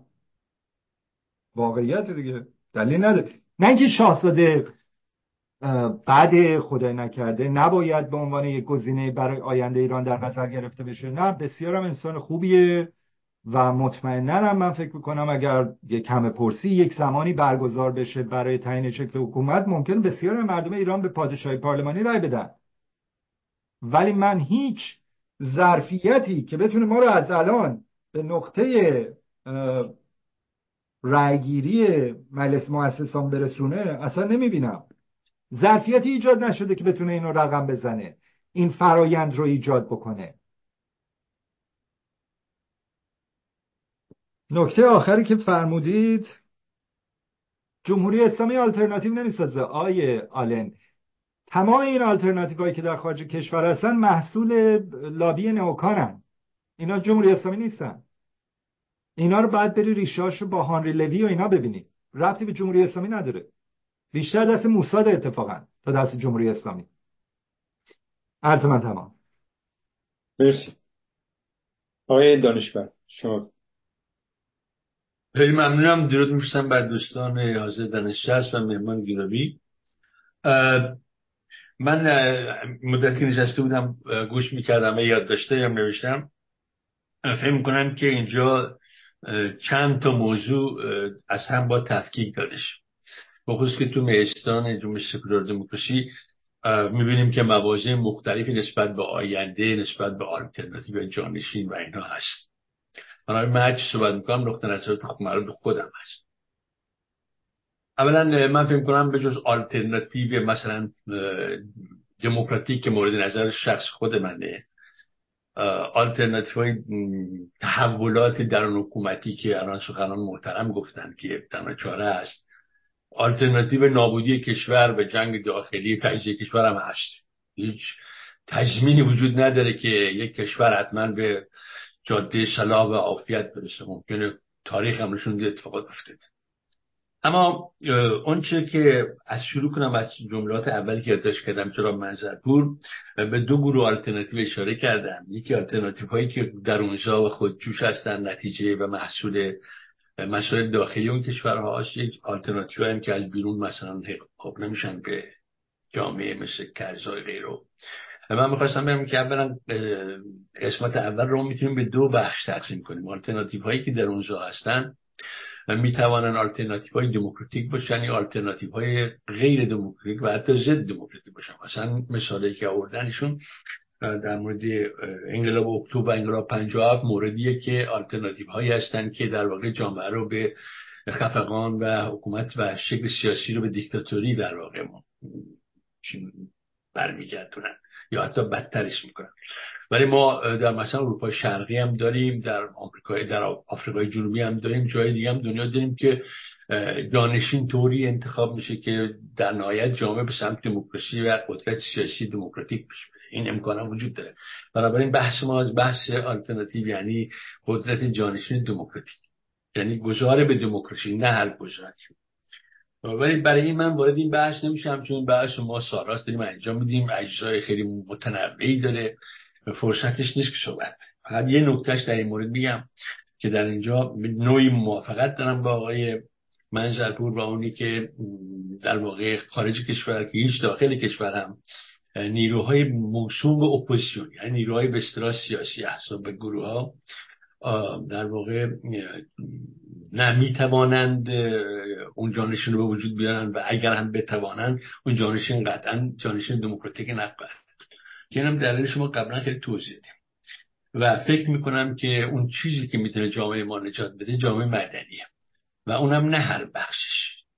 در موقعیت امروز بخش پیشروی جامعه مدنی که به گمان من بخش حقوقدانان و قانوندانان ایرانی هست مهمترین بخش این داستان رو تشکیل میدن. که اینا به گمان من در شکلگیری آلترناتیو دموکراتیک نقش اساسی رو می‌تونن بازی کنن و سالهاست که باید این نقش رو ایفا می‌کردن که متاسفانه هنوز نکردن. شاید به خاطر گرد خاکایی که رقابت های سیاسی گروه سیاسی در واقع به پای کرد اما از این نکات که بگذاریم ببینید اون چیزی که آقای آقای منظرپور ترسیم کردن پاسخشون نتیجهشون درسته. ولی من با این ترسیم خب رفاقتی ندارم. این ترسیم رو قبول نمی‌تونم بکنم.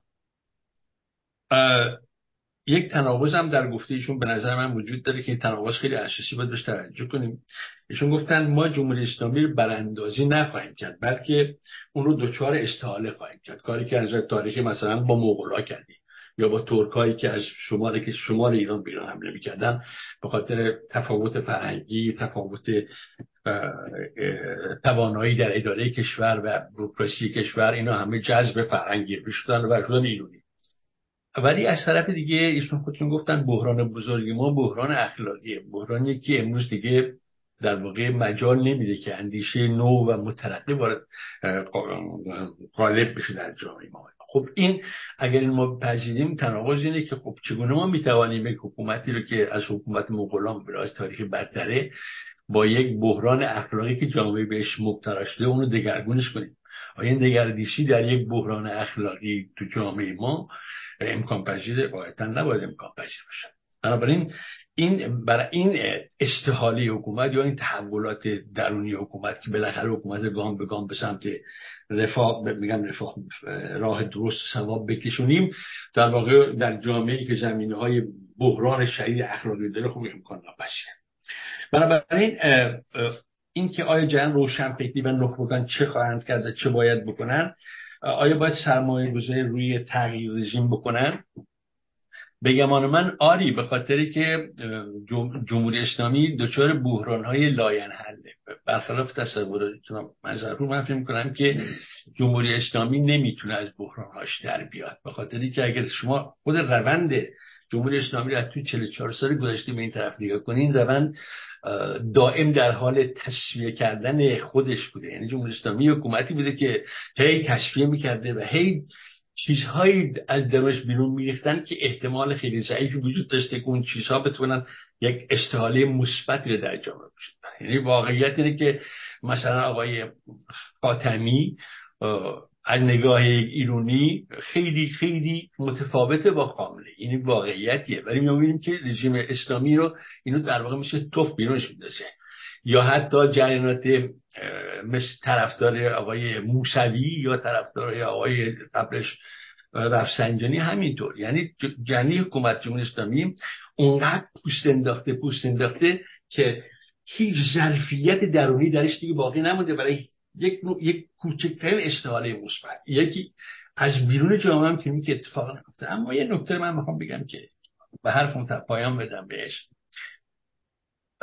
تجربیاتی که دو سال گذشته نشون بوده که جامعه ما و جوانای ما و نسل جدید در واقع گام های خیلی بلندی رو برداشته. شاید یکی از تاثیرات مثبت جهانی شدنه. چون جهانی شدن دو وجه مثبت و منفی داره.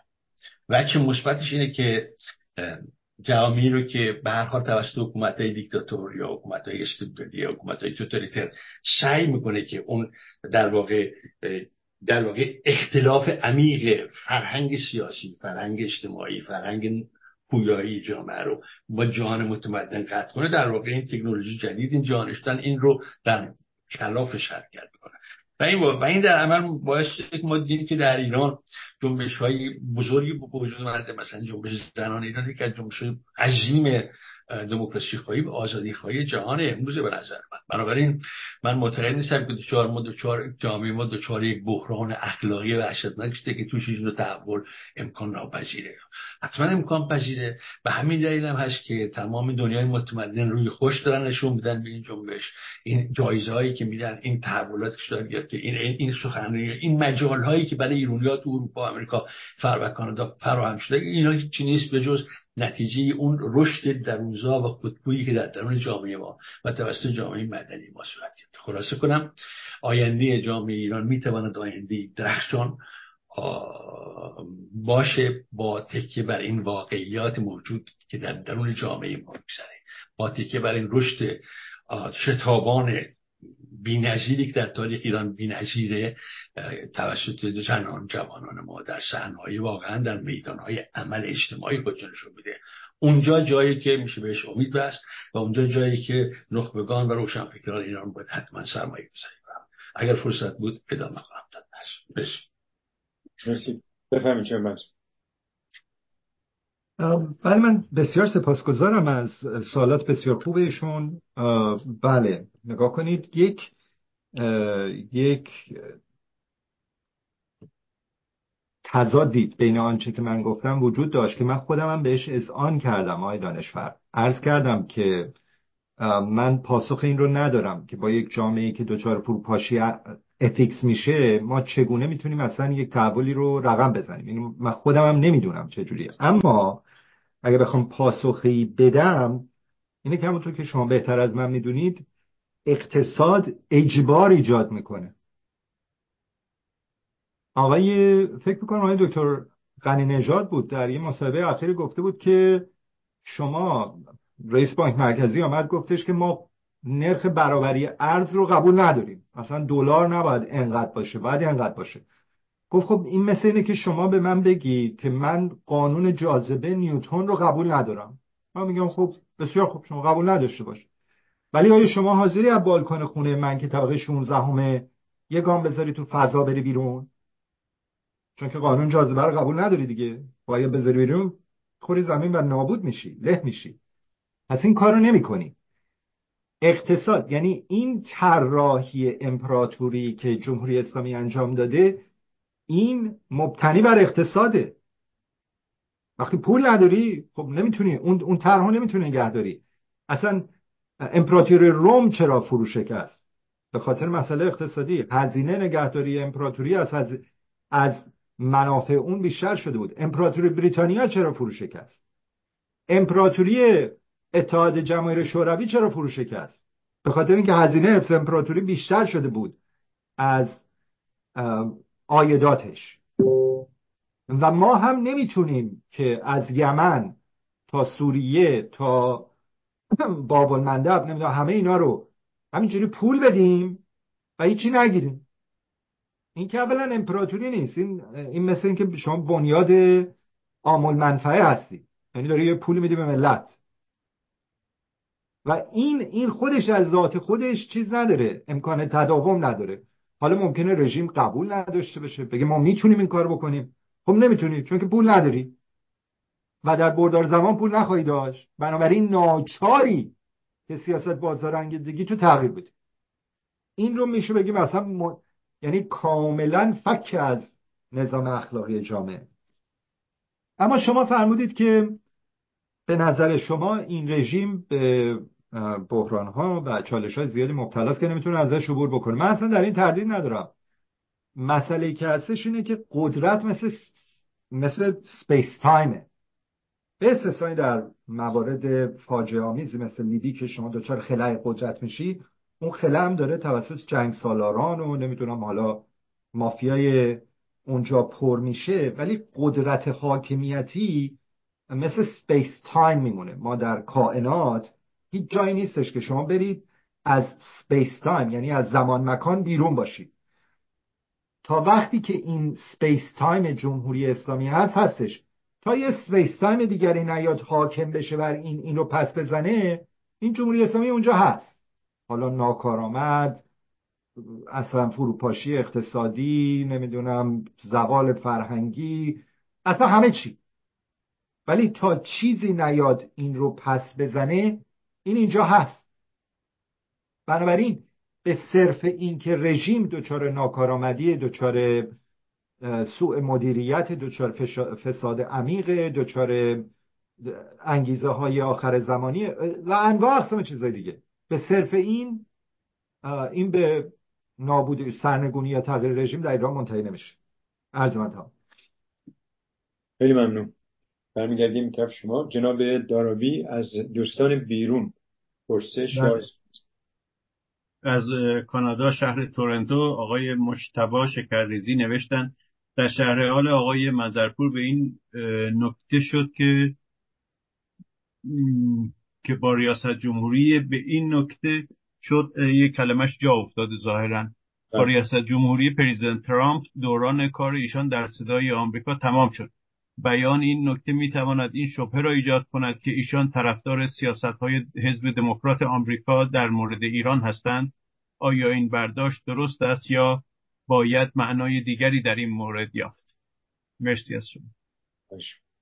خیر من طرفدار حزب دموکرات نیستم و اساسا اگر بنا بود عضو یکی از دو حزب اصلی در آمریکا باشم حتما به حزب جمهوری خواه میپیوستم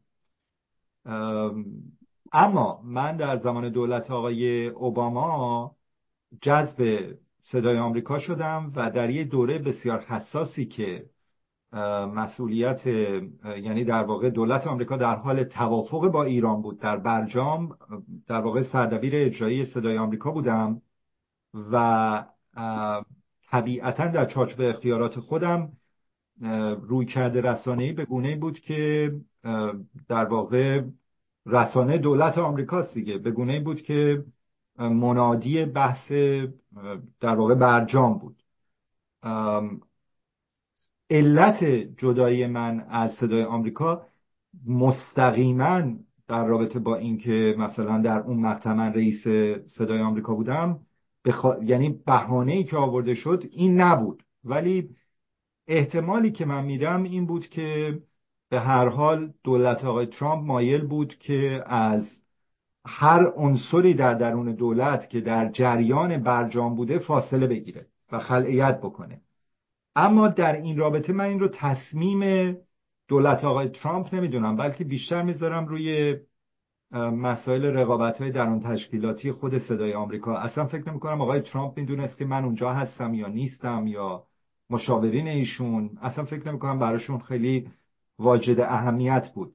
افرادی که در خود سیستم صدای آمریکا هستن برای ابراز سرسپردگی و در واقع خانزادی و نوکری بستر در واقع این قطع همکاری رو فراهم کردن که بگن آقا ما چقدر نوکر شما هستیم شما آمدید. دیگه این که در ماجرای برجام رئیس تشکیلات بود رو ما انداختیم بیرون به خاطر ذات اقدس شما.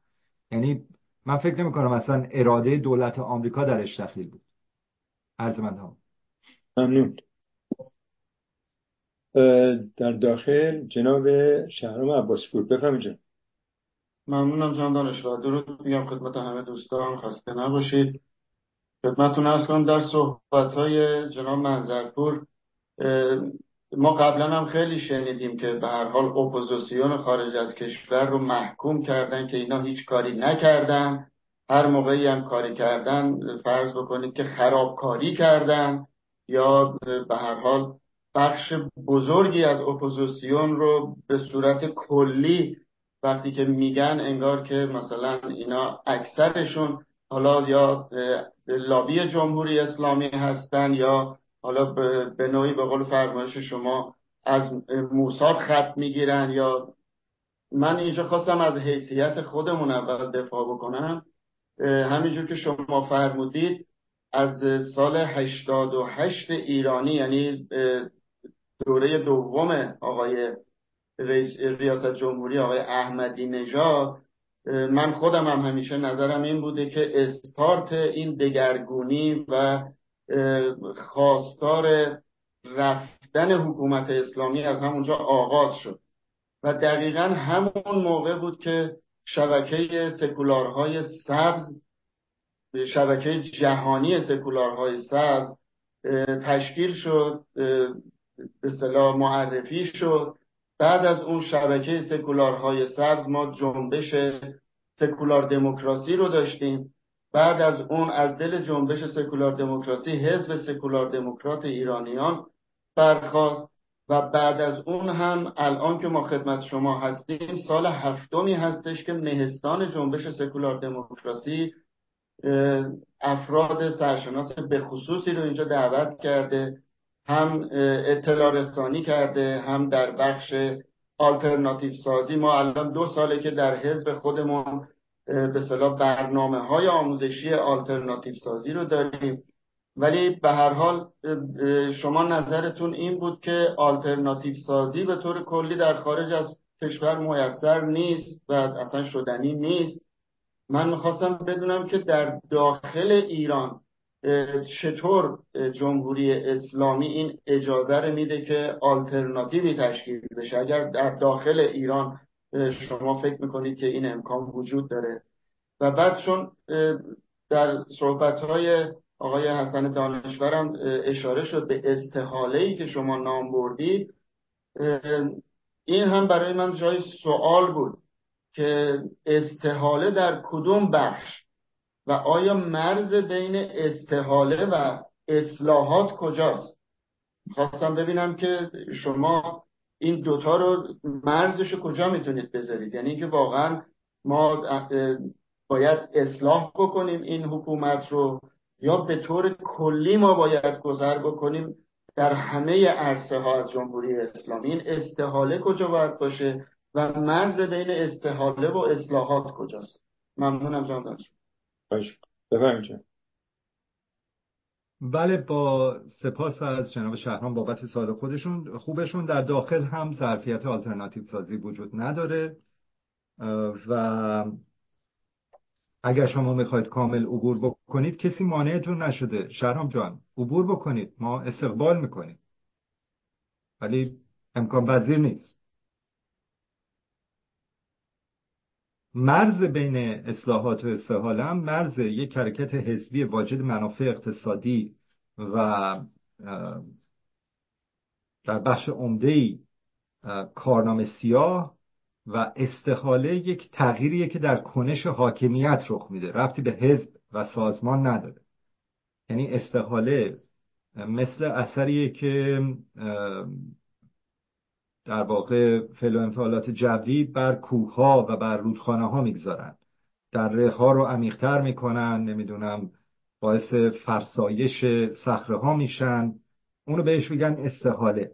جمهوری اسلامی مقدار زیادی استحاله شده از روز اول از روز نخست. و این روند استحالش ادامه داره. تمدن ایران اصولا یک تمدن متفاوت از تمدن مثلا بریتانیا است. بریتانیا از 1066 که ویلیام فاتح آمد و در واقع این سلطنت جدید رو در انگلستان بنیان گذاشت پای هیچ سرباز خارجی به بریتانیا نرسیده. در ایران ما از اون تاریخ به بعد بارها و بارها کاملا دچار در واقع اشغال کامل ویرانی نابودی همه چیز شدیم. رویه‌ای که ایرانیان به کار بردن به طور تاریخی این بوده که قدرت هایی که برشون فائق شدن و در خودشون حل کردن. مثل اتفاقی که برای اولجایتو افتاد. اولجایتو نوه مستقیم چنگیز بود. و اولجایتو به واسطه استحاله شدن شد سلطان محمد خدابنده کلب آستان علی. یعنی فرهنگ ایرانی اون در واقع مغول های شمن پرست اصلا چیز رو تبدیل کرد به یه پدیده مثل مثلا هر جنگ سالار دیگری که در ایران حاکم بوده. جمهوری اسلامی هم از قاعده مستثنا نیست. من فکر نمی کنم ملت به مساف شاخ به شاخ رژیم برند با هدف سرنگونی. فکر نمی کنم این اتفاق بیفته. ممنون از توضیحاتون. جناب منظرپور من یک سوالی برام پیش اومد اینجا. اف که می‌زنیم می‌تونیم سوال کوتاه داشته باشیم. شما به درستی اشاره کردید به خلایی که در کشورهای تو خاورمیانه در کشورهای همسایه مثل افغانستان و عراق ایجاد شد که یکی چلبی سازی شد و در اونجا هم حامد کارزای و بعدم از شفقنی خیانت کردن و از معلوم از کجا اومدن و کجا رفتن. شما به درستی توضیح دادید. ولی در شرایط ایران ما می‌بینیم از ابتدای ظهور جمهوری اسلامی ما جنبش زنان داشتیم و پس از اون هم جنبش های متوالی از آبان, بگیرید تا غیره از 88 بگیر رای کجاست؟ تا رسیدیم به جنبش محسا یا ژینا و در حقیقت یک رنسانس و تحول بزرگ اخلاقی با خصوص تو نسل جوان ایجاد شد. با توجه به انقلاب دیجیتالی که وجود داره از یک طرف از طرف دیگه هم جمهوری اسلامی هم تمام همونطور که حسن گفت حتی نتونست عناصر خودشو تحمل کنه. رفسنجانی با اون قدرتش سرشو می‌کنن تو آب. پرسش من اینه که به حال دیر یا زود یک خلای سیاسی هم در ایران احتمالش خیلی زیاده که این خلای سیاسی ایجاد بشه. به نظر شما چگونه میشه از این خلای سیاسی که خلای که ایجاد میشه تو چیکار میشه کرد؟ سوال اینجوری مطرح کنم که به چلبی سازی یا عناصری مثل کارزای منتقل نشه و ما رو به دموکراسی برسونه. خیلی ممنون میشم یک پاسخ. نگاه کنید امثال کرزای و چلبی افرادی هستن که شما باید با پوتین یعنی با کفش نظامی روی زمین ببری یه جا مستقر بکن. افرادی نیستن که به واسطه فعل و انفعالات ارگانیک در یک کشوری اینها ظهور بکنن. اجازه بدید من در ببندم. یه لحظه. آقای دارابی یک گاهی یک صدایی مثل زنگ میاد از کامپیوتر من یا از سیستم نه کامپیوتر آقای منظرپور هستش. پیامی که میاد اونجا صدا میده. بله. بله. همونطور که عرض کردم من احساس می‌کنم که در آینده قابل پیش بینی مگر اینکه حالا اتفاقات عجیب غریبی بیفته. چه می‌دونم شاید خانم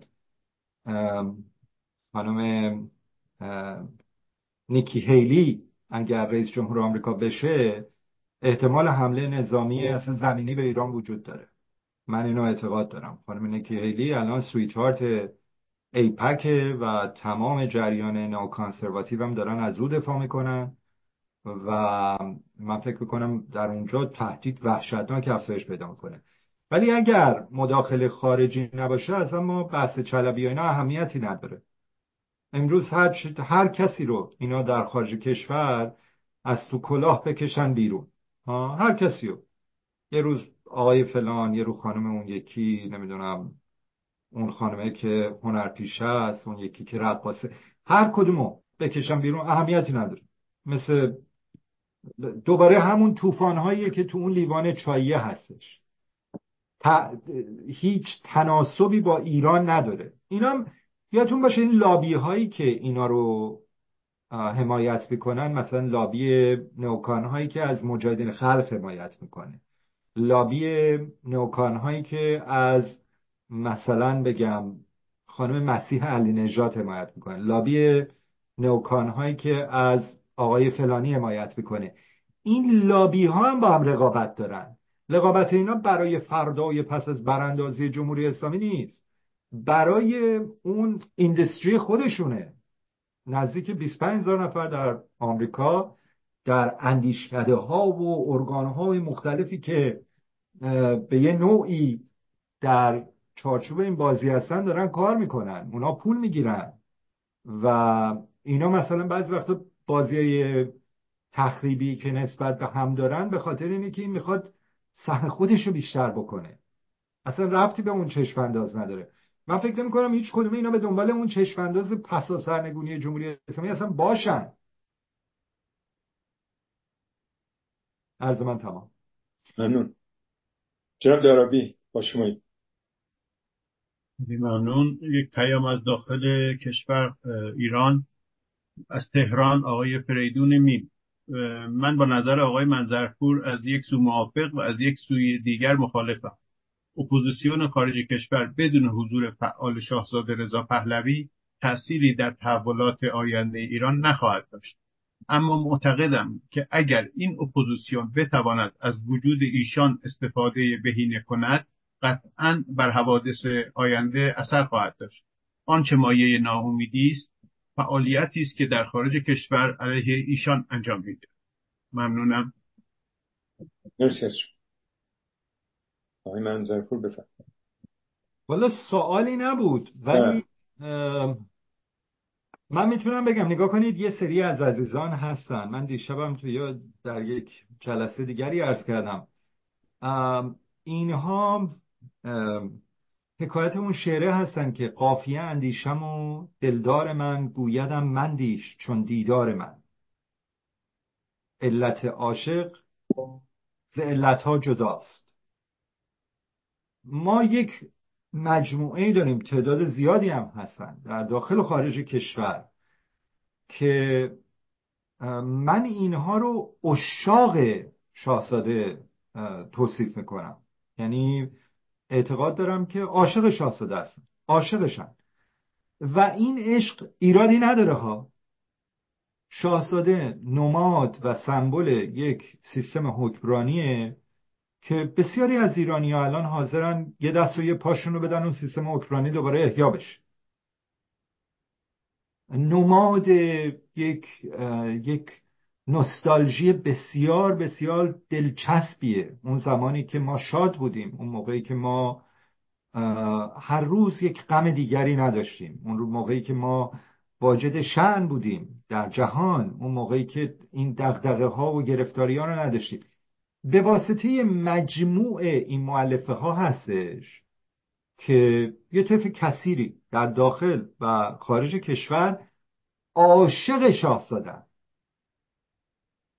و چون که شما عاشق شاهزاده ای دیگه اصلا ما هر چقدر استدلال بکنیم که آقا شاهزاده بسیار عالی خیلی خوب فلان ولی شاهزاده هم اگر می‌خواد که منشأ تغییر باشد باید این ظرفیت ها رو ایجاد بکند شاهزاده که نمی‌تونه شخصا و رأسا منشأ تغییر سیاسی در ایران بشه. اصلا غیر ممکنه. تیم شاهزاده کیه؟ فرانت پرسن مثلا دیپلماتیک شاهزاده کیه؟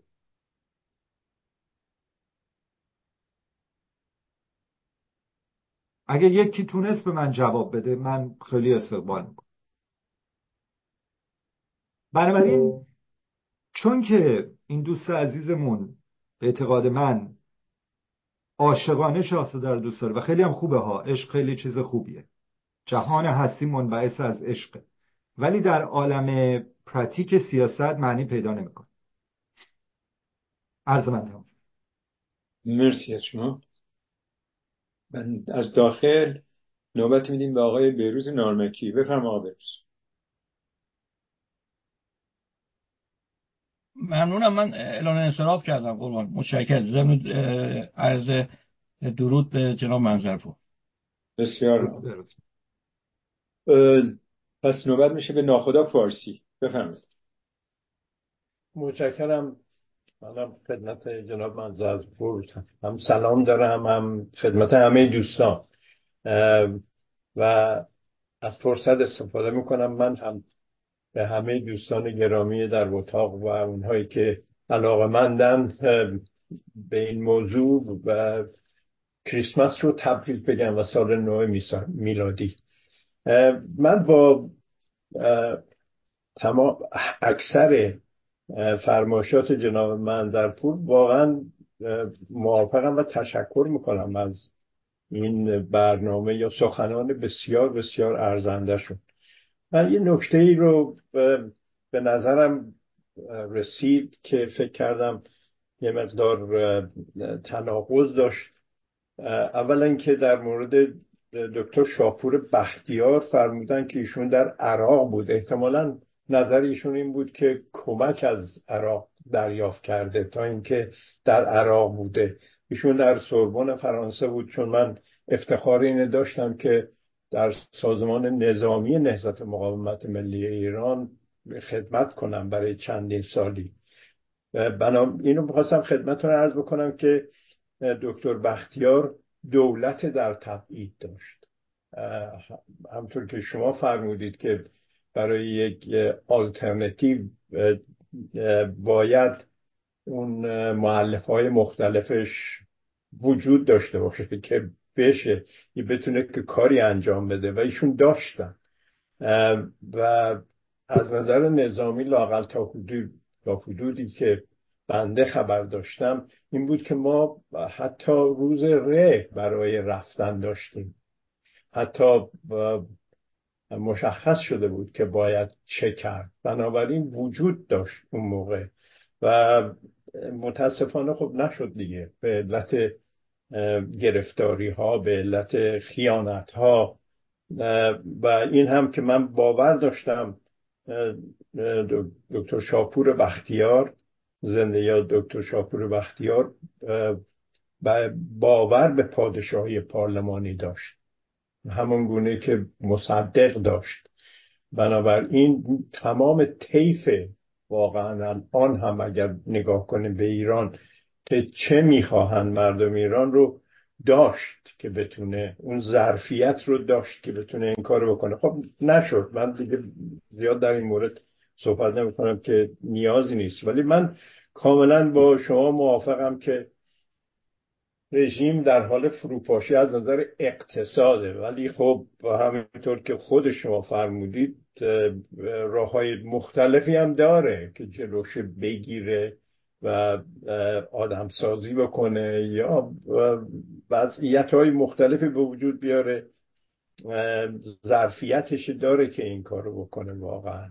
و فقط می‌خواستم توضیح بدم به نظامی که رژیم واقعا پول هایی که خرج کرده که اون امپراتوری تروریستی رو به وجود بیاره. امپراتوری چیز دیگری رو در خاور میانه یا در هر کجای دیگه به وجود نیورده که خرج داره. واقعا. و مونده توش.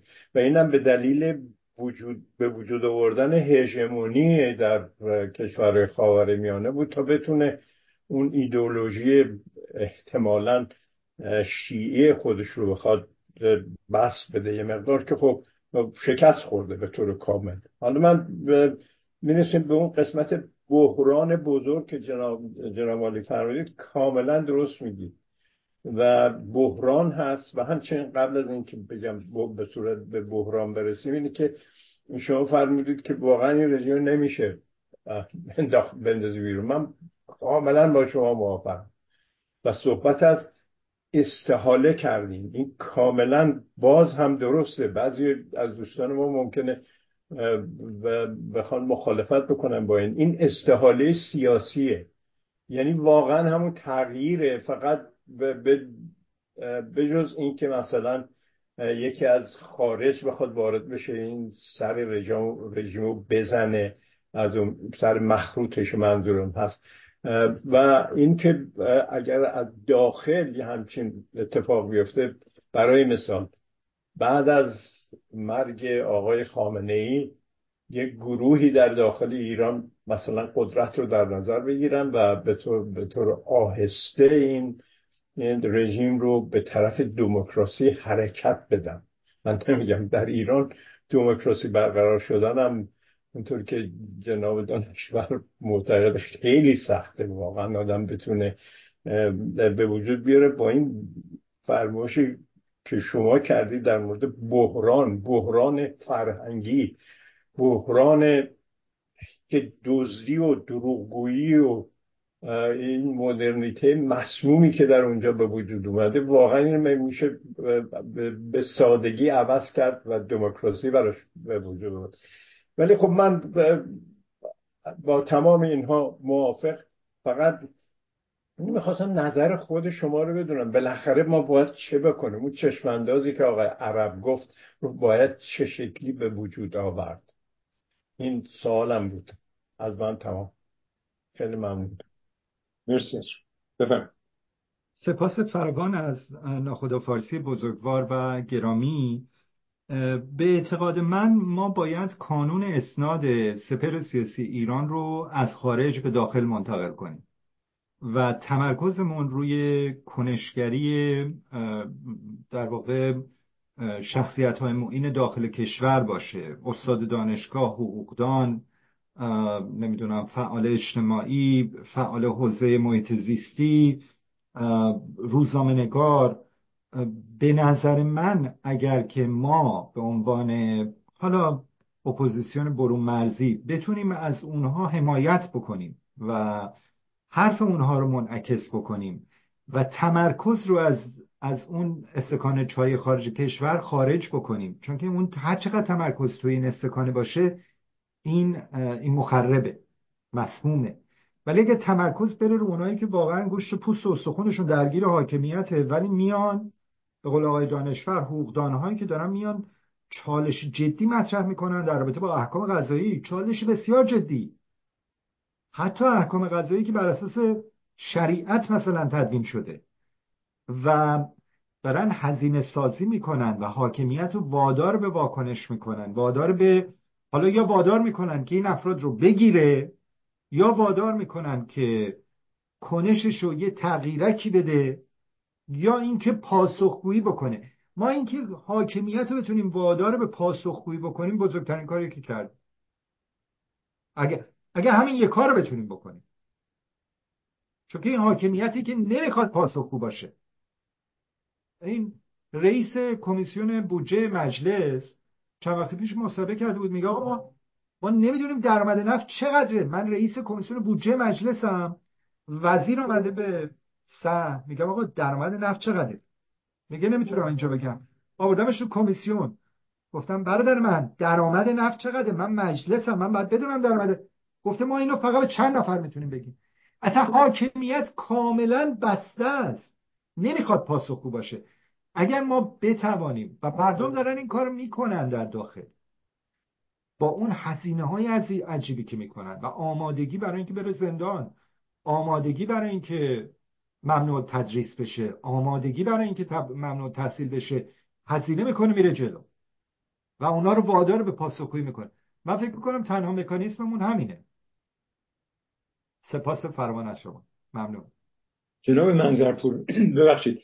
اما حاکمیت دولت دولت به, من به مسابقه کاریکاتوری در این نظام یعنی آنچه که به نام حاکمیت ما نامیم از بیت رهبری و دان شخص علی خامنه‌ای میاد فکر نمی‌کنید که با مرگ ایشون شاید یک تحول بزرگ و یا خلای سیاسی ایجاد بشه؟ ممنون بزرگترین چالشی که حاکمیت باش مواجهه بحث چالش جانشینیه این بزرگترین چالشی که باش مواجهه.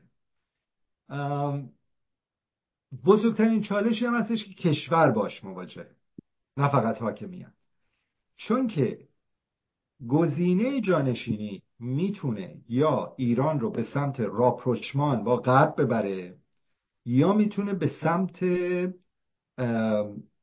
آنگا... یعنی چی میگن؟ به سمت مقابله نظامی با غرب ببره.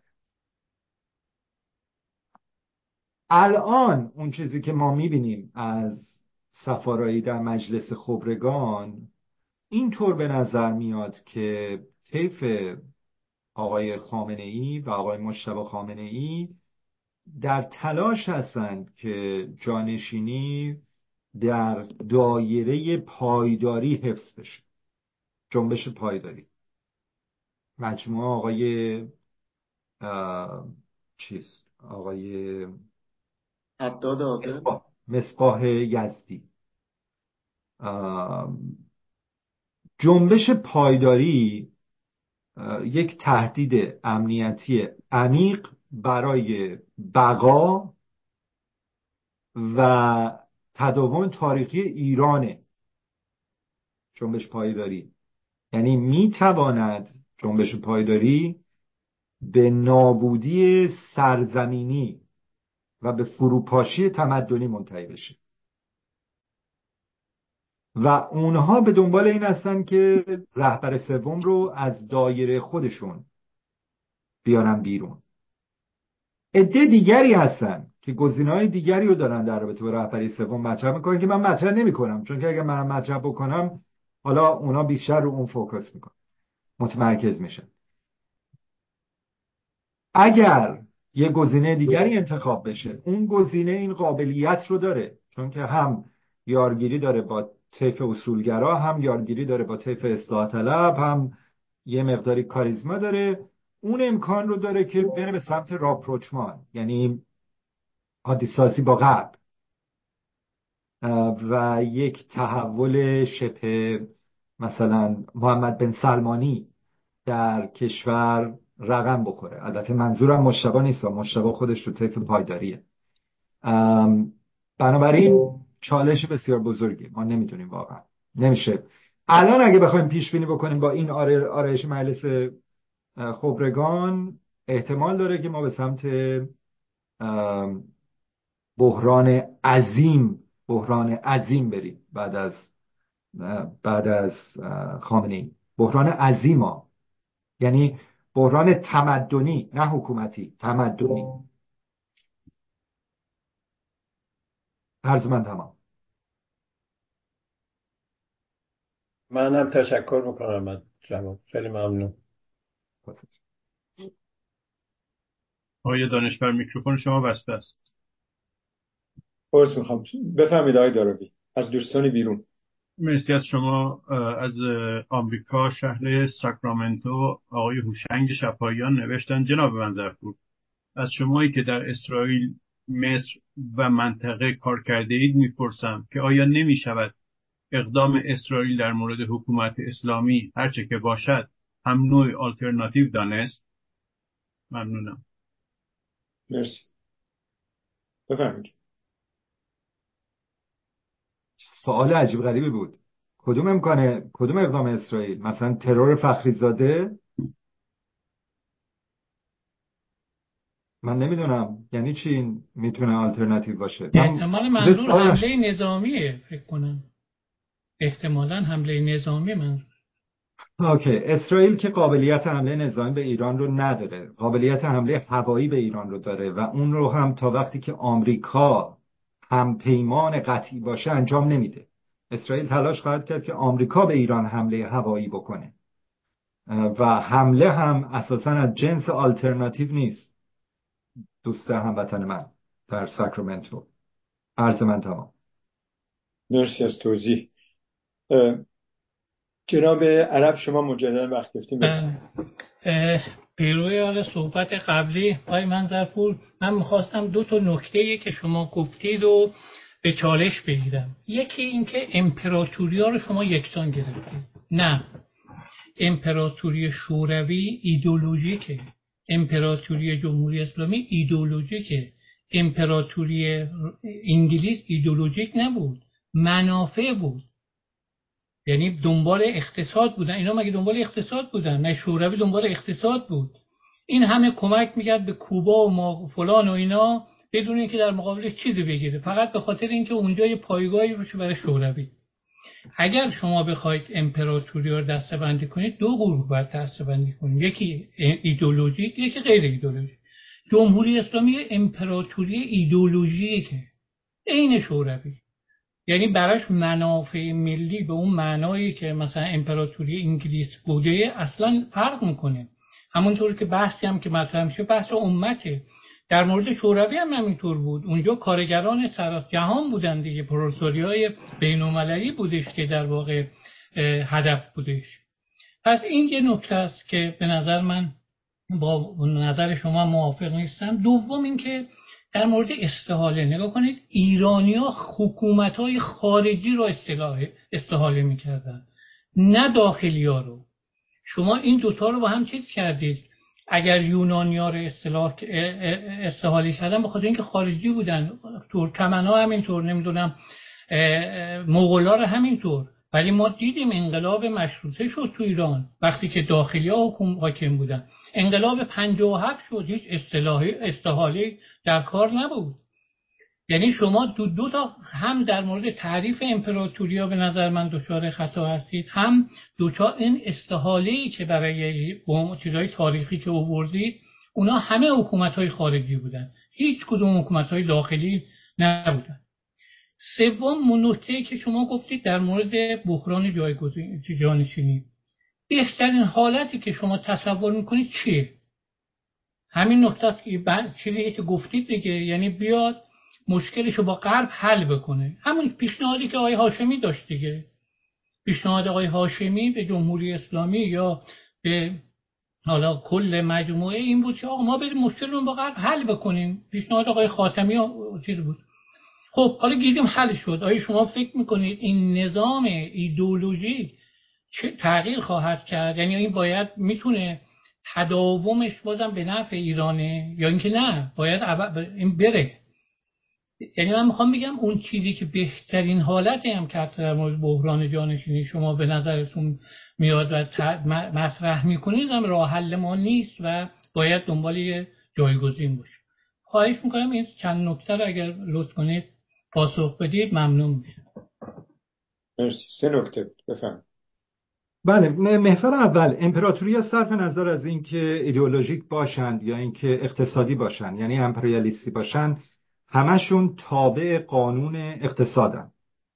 تا وقتی که شما بتونی پولشو بدی و معنیدار باشه به لحاظ اقتصادی که می‌تونی اون رو سستین بکنی حفظ بکنی دوام میارن. وقتی که پولشو نداشته باشی سقوط می‌کنن. حالا چه ایدئولوژیک باشه چه غیر ایدئولوژیک باشه. خیلی ساده است. اگر ایران پول نمی‌دونم هشت و شبی رو نده هشت و شبی میره برای یه کارفرمای دیگری کار می‌کنه. اگر پول حزب الله رو نده حزب الله میره برای کارفرمای دیگری کار می‌کنه. یعنی این خیلی دو دو تا چارده و ساده این ایدولوژیکه درسته. این ایدولوژیکه ولی انگلیس برای مردمش منافع می آورد دیگه. حتی امپراتوری انگلیس هم وقتی که به لحاظ اقتصادی حفظ امپراتوری توجیه اقتصادی نداشت مجبور شد که اون امپراتوری رو در واقع دیکمپوز بکنه. یعنی امپراتوری ها مستقر بر توجیه اقتصادی هن. باید شما به لحاظ اقتصادی شناور باشی که بتونی امپراتوری رو حفظ بکنی. اگه به لحاظ اقتصادی شناور نباشی نمی‌تونی امپراتوری حفظ بکنی. حتی اگر خیلی ایدئولوژیک باشی مثل مثلا امپراتوری بیزانس که به شدت هم ایدئولوژیک بود ولی نمی‌تونه حفظ بکنه چون که پولش نیست. در رابطه با انقلاب مشروطه و انقلاب ایران هر دوی این انقلاب ها واجد مختصات کامل آلترناتیو برای پسا انقلاب بودن هم برای مدیریت انقلاب هم برای پسا انقلاب. بنابراین در اون شرایط انقلاب رخ داده. چون که تمام اون ظرفیت های لازم برای تحقق انقلاب و ظرفیت های پسا انقلاب یعنی چه به لحاظ اندیشه چه به لحاظ کادر چه به لحاظ نخبگانی شبکه‌ای همه اینا وجود داشته. در جمهوری اسلامی اینا وجود نداره. چون که وجود نداره انقلاب رخ نخواهد داد. نکته سوم در رابطه با چیز بود. چی بود؟ چی بود نکته سومتون؟ یادم رفت. بحران جانشینی. آه بحران جانشینی. نگاه کنید جمهوری اسلامی یک نظام ایدئولوژیک نیست. یک نظام ظاهر سالاره یعنی شما می توانید که فاسقترین فاجرترین مفسدترین افسدترین انسان روی زمین باشی ولی یک زواهری رو از ولایت مداری و از نمی‌دونم جای مهر و تلفظ ولزالین از بیخ خلق و از این کارها رو بکنی و اون ظاهر اگر استاندارد رژیم باشه رژیم اصلا کاری نداره به اینکه شما نمی‌دونم اصلا چه می‌دونم LGBTQ هستین صبح تا شب دارین کوکائین می‌زنید هر شب تو کازینو هستید. اصلا کاری به این چیزا نداره. این ساز و کار نیابتی ایران هم که در منطقه هستش این ساز و کارم ایدئولوژیک نیست. اینم کاملا کارکردیه. جمهوری اسلامی به درستی در یه مقطعی حس کرد که آقای چنی در فاز دوم بعد از جنگ دوم خلیج فارس تلاش بسیار داشت که به ایران حمله بکنه. ایران احساس می‌کنه که یعنی اصلا آغاز expansion چی میگن توسعه نامتقارن نیروهای نیابتی ایران از اون دوره شروع شد. از اون, از اون لحظه شروع شد. ایران احساس کرد که توان نظامی مقابله با حمله آمریکا رو نداره. به لحاظ متقارن. کنونشنال وارفر شکست می‌خوره. بنابراین گفتش که ما بیایم استراتژی جنگ های نامتقارن رو پی بگیریم. بیایم نیروهای نیابتی در سرتاسر سر منطقه ایجاد بکنیم که هزینه حمله نظامی به ایران به قدری بره بالا. که اون در کاست بنفیت آمریکا بیاد این کار رو نکنه. این استراتژی در عراق موثر بود. یعنی به قدری هزینه استقرار آمریکا در عراق رو اینا بردن بالا با نیروهای نیابتی که اونجا استخدام کردن بمبای بین کنار جاده و غیر و اینا که آقای بوش مخالفت کرد با آقای چنی یعنی سیاست جنگ های غیر متقارن جمهوری اسلامی مؤثر بوده و جواب داده. ولی این روی کرده نظامی امنیتی این باید منبعث از توان اقتصادی باشه. اونه که جمهوری اسلامی به خاطر تداوم تقابل تمدنی با آمریکا و با اسرائیل اون داره خشک میشه اون چاهه داره خشک میشه. از سوی دیگه هم خود نظام درگیر فساد عمیقه. و اون فساد عمیق خوش شدن سر چشمه با هم ادغام میشه پولی نیست که بشه اینا رو حفظ کرد. عرض بر تمام. مرسی. مرسی از شما.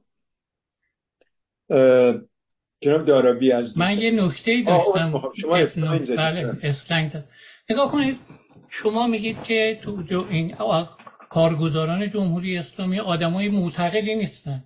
اصلا این مهم نیست. مگه تو اتحاد جمهوری شوروی اونا واقعا کارگر دوست بودن؟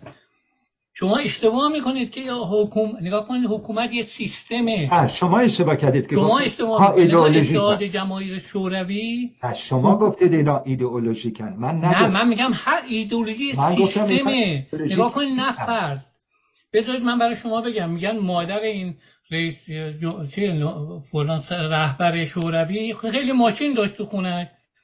بعد میاد میگه بابا این ماشینا رو مواظب با سرخا بفهمن میام می‌گیرن تو نگاه کنید اینا همشون هم اینطورن. تو شوروی هم همینطور بود. اون اصلا شماره ماشیناشون فرق می‌کرد با آدمای عادی کارگزارای حکومت.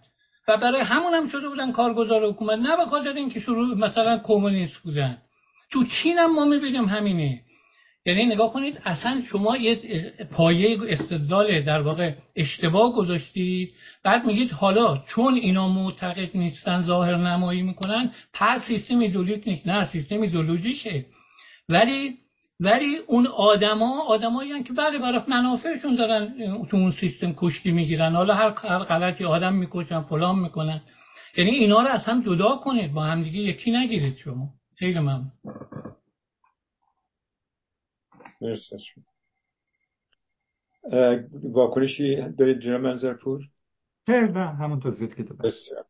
جناب دارابی از دوستان بیرون. خیلی ممنون. خانم منصوره سیاوشی از ادینبرو اسکاتلند نوشتن من در نوشته های دکتر نوریالا خوانده هم که تنها آلترناتیو ممکن یک آلترناتیو سکولار دموکرات است و ایشان بقیه مدعیان را جانشین احتمالی می‌خوانند اما آلترناتیو نمی‌دانند. خواستم نظر آقای منظرپور را در این مورد جویا شوم. بدانم که اگر نظر دکتر نوریالا درست است چرا ایشان همه مدعیان قدرت را آلترناتیو می‌خوانند؟ سپاس از شما. نگاه کنید سوسیال دموکراسی یک الگوی حکمرانیه که افرادی ممکنه علاقمند به اون باشن اون رو بهترین مدل حکمرانی بدونن. این در ذات خودش آلترناتیو نیست. آلترناتیو اون نیروی اون قطبیه که واجد ظرفیت تغییر نظام حکمرانی و قبضه قدرت باشه. اصلا حتی ایدئولوژی هم ربطی نداره. یعنی اینکه شما مکتب فکریتون چی باشه مهم نیست. شما ممکنه که اصلا یک گروه چه می‌دونم مثلا برفرض کمونیستی باشید یه گروه کمونیستی دیگه. ما که مخالف کمونیسم هست ولی اگر اون گروه کمونیستی از اون معلفه های لازم برای ایجاد تغییر سیاسی در کشور و به قدرت رسیدن برخوردار باشه می‌تونه به قدرت برسه. ربطی نداره به اینکه مکتب فکریش چیه یا یعنی هیچ هیچ مکتب سیاسی در ذات خودش آلترناتیو نیستش بلکه یک ایده است که یه عده ممکن دوست داشته باشن یه عده ممکن دوست نداشته باشن. عرض من ممنون. ممنون از شما. برمیگردیم داخل. جناب مهدی مفخمی آقای مفخمی بفرم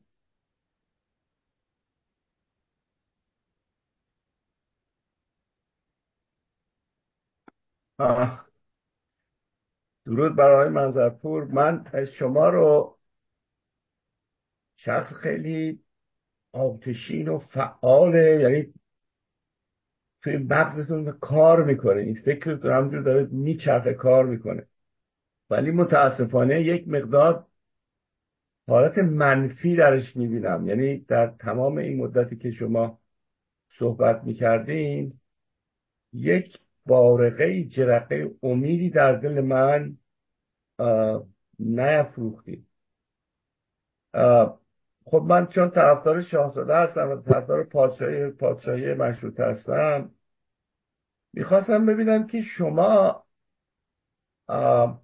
حالا اگه یک گام مثبت جلو بردارین به شاهزاده چه پیشنهادی می‌کنید چه کمکی می‌تونید به ایشون بکنید اگر ایشون مثلا شما رو در جمع دوستان و همکاران خودش به من نمی‌دونم شاید باشین شاید نباشین من اطلاع ندارم. بیاین چه پیشنهادی به ایشون داریم که تا الان انجام ندادن؟ چیزی هست تو فکرتون که به ایشون کمک بکن لاقل به ما بگیم که به حساب ظاهر بشود که خب ایشون هم فکر, فکر کنه به این موضوع. چون من می‌دونم که برنامه مهستان رو کما بیش در نظر دارن و نگاه می‌کنن. به خصوص از شخص مثل شما که خب با تجربه هستین در قسمت های مختلف دنیا با بی بی سی یا به هر حال با دنیا در تماس بودید شما پیشنهادتون چیه به شاهزاده خیلی متشکرم. سپاس فروان از جناب آقای مفخمی نازنین و بزرگوار. انجام مفخمی بسیاری از فعالان مشروط خواه که افراد شاخص و می‌تونم بگم معین جریان مشروط خواهی هستن پیشنهادات بسیار سازنده ای رو با شاهزاده مطرح کردن بسیاری از آقای استاد امیر تاهری از دیگران و دیگران زیاد هستن واقعا. عمده پیشنهادی که منم بخوام مطرح بکنم مستقر بر اندیشه های اون, اون عزیزان هستش. ولی به اعتقاد من شاهزاده باید نهادسازی بکنه. اولا خود ایشون باید که یک تیم معنیداری داشته باشن. یعنی مثلا یک سخنگو داشته باشن. شاهزاده مرتب میگه من سخنگو ندارم. نقطه ضعفه. یعنی شما یک نفر رو نداری که بهش اعتماد بکنی که ایشون سخنگوتون باشه. کجوم کدوم سیاست مداره بزرگی در دنیا که سخنگو نداشته باشه؟ شاهزاده به گونه ای میگه من سخنگو ندارم انگار مثلا یک badge of honor هستش که می‌زنه به سینهش این یه نقطه ضعف بزرگه. باید سخنگو داشته باشه باید مسئول رسانه داشته باشه باید هماهنگ کننده سیاست خارجی داشته باشه باید, باید یک دربار در تبعیدی داشته باشه که اون دربار در تبعید function بکنه. اون دربار در تبعید بعد باید اسپانسر بکنه یا support بکنه ایجاد نهادهای دیگری و network های دیگری که مجموعا ظرفیت مدیریت میدان در براندازی و استقرار سیاسی پسا براندازی رو بتونن اداره بکنن. به لحاظ اقتصادی به لحاظ تبلیغاتی به لحاظ ارتباطات بین المللی به هزار و یک مسئله دیگه. یعنی باید یک conglomeration ی شاهزاده ایجاد بکنه. نه اینکه حالا خودش مستقیما مسئول اون ابر سامانه باشه که ایجاد می‌کنه. ولی حداقل باید یک تیم یک هسته منسجم پویای توانمندی رو که اون بتونه به عنوان موتور کوچیک اون موتور بزرگ ایجاد محتوا بکنه ایجاد حرکت بکنه اون رو باید ایجاد بکنه. شاهزاده این رو نتونسته فعلا ایجاد بکنه. امیدوارم حالا یه زمانی بتوانند ایجاد بکنند. ولی من بعید می‌دونم. با توجه به روحیات شاهزاده عرض من تمام. مرسی از شما. یک پیام از بیرون. جناب دارابی بیارید که بعد برگردیم داخل. چشم. از کشور ایتالیا شهر روم خانم فریده نیکومرام نوشتن من از صراحت لهجه آقای منظرپور لذت بردم که آب پاکی را روی دست اپوزیسیون خارج کشور ریختن. اما این نباید به معنای آن باشد که پرونده اپوزیسیون خارج, کاملا بسته شده است. حرف آقای منظرپور در زمانی کاملا درست بود که داخل کشوری ها بتوانند مشروعیت کافی برای جانشینی پیدا کنند. چرا که بیپایه بودن بیپایه‌ای بودن نیروهای داخلی به لحاظ عملکرد نزدیکشان با حکومت اشغالگر از آنها مشروعیت زدایی کرده است. اگر خارج کشور محلی از اعراب ندارند نیروهای داخل هم وزن زیادی ندارند. از نظر من راه حل وقتی پیدا می شود که یکی از این دو نیرو بتوانند بر برای ادعای خود مشروعیتی دست و پا کنند. ممنون می‌شوم که نظر آقای منظرپور را در این باره بدانم. سپاس از شما. مرسی. بفرمایید. من سپاسگزارم از این بانوی محترم.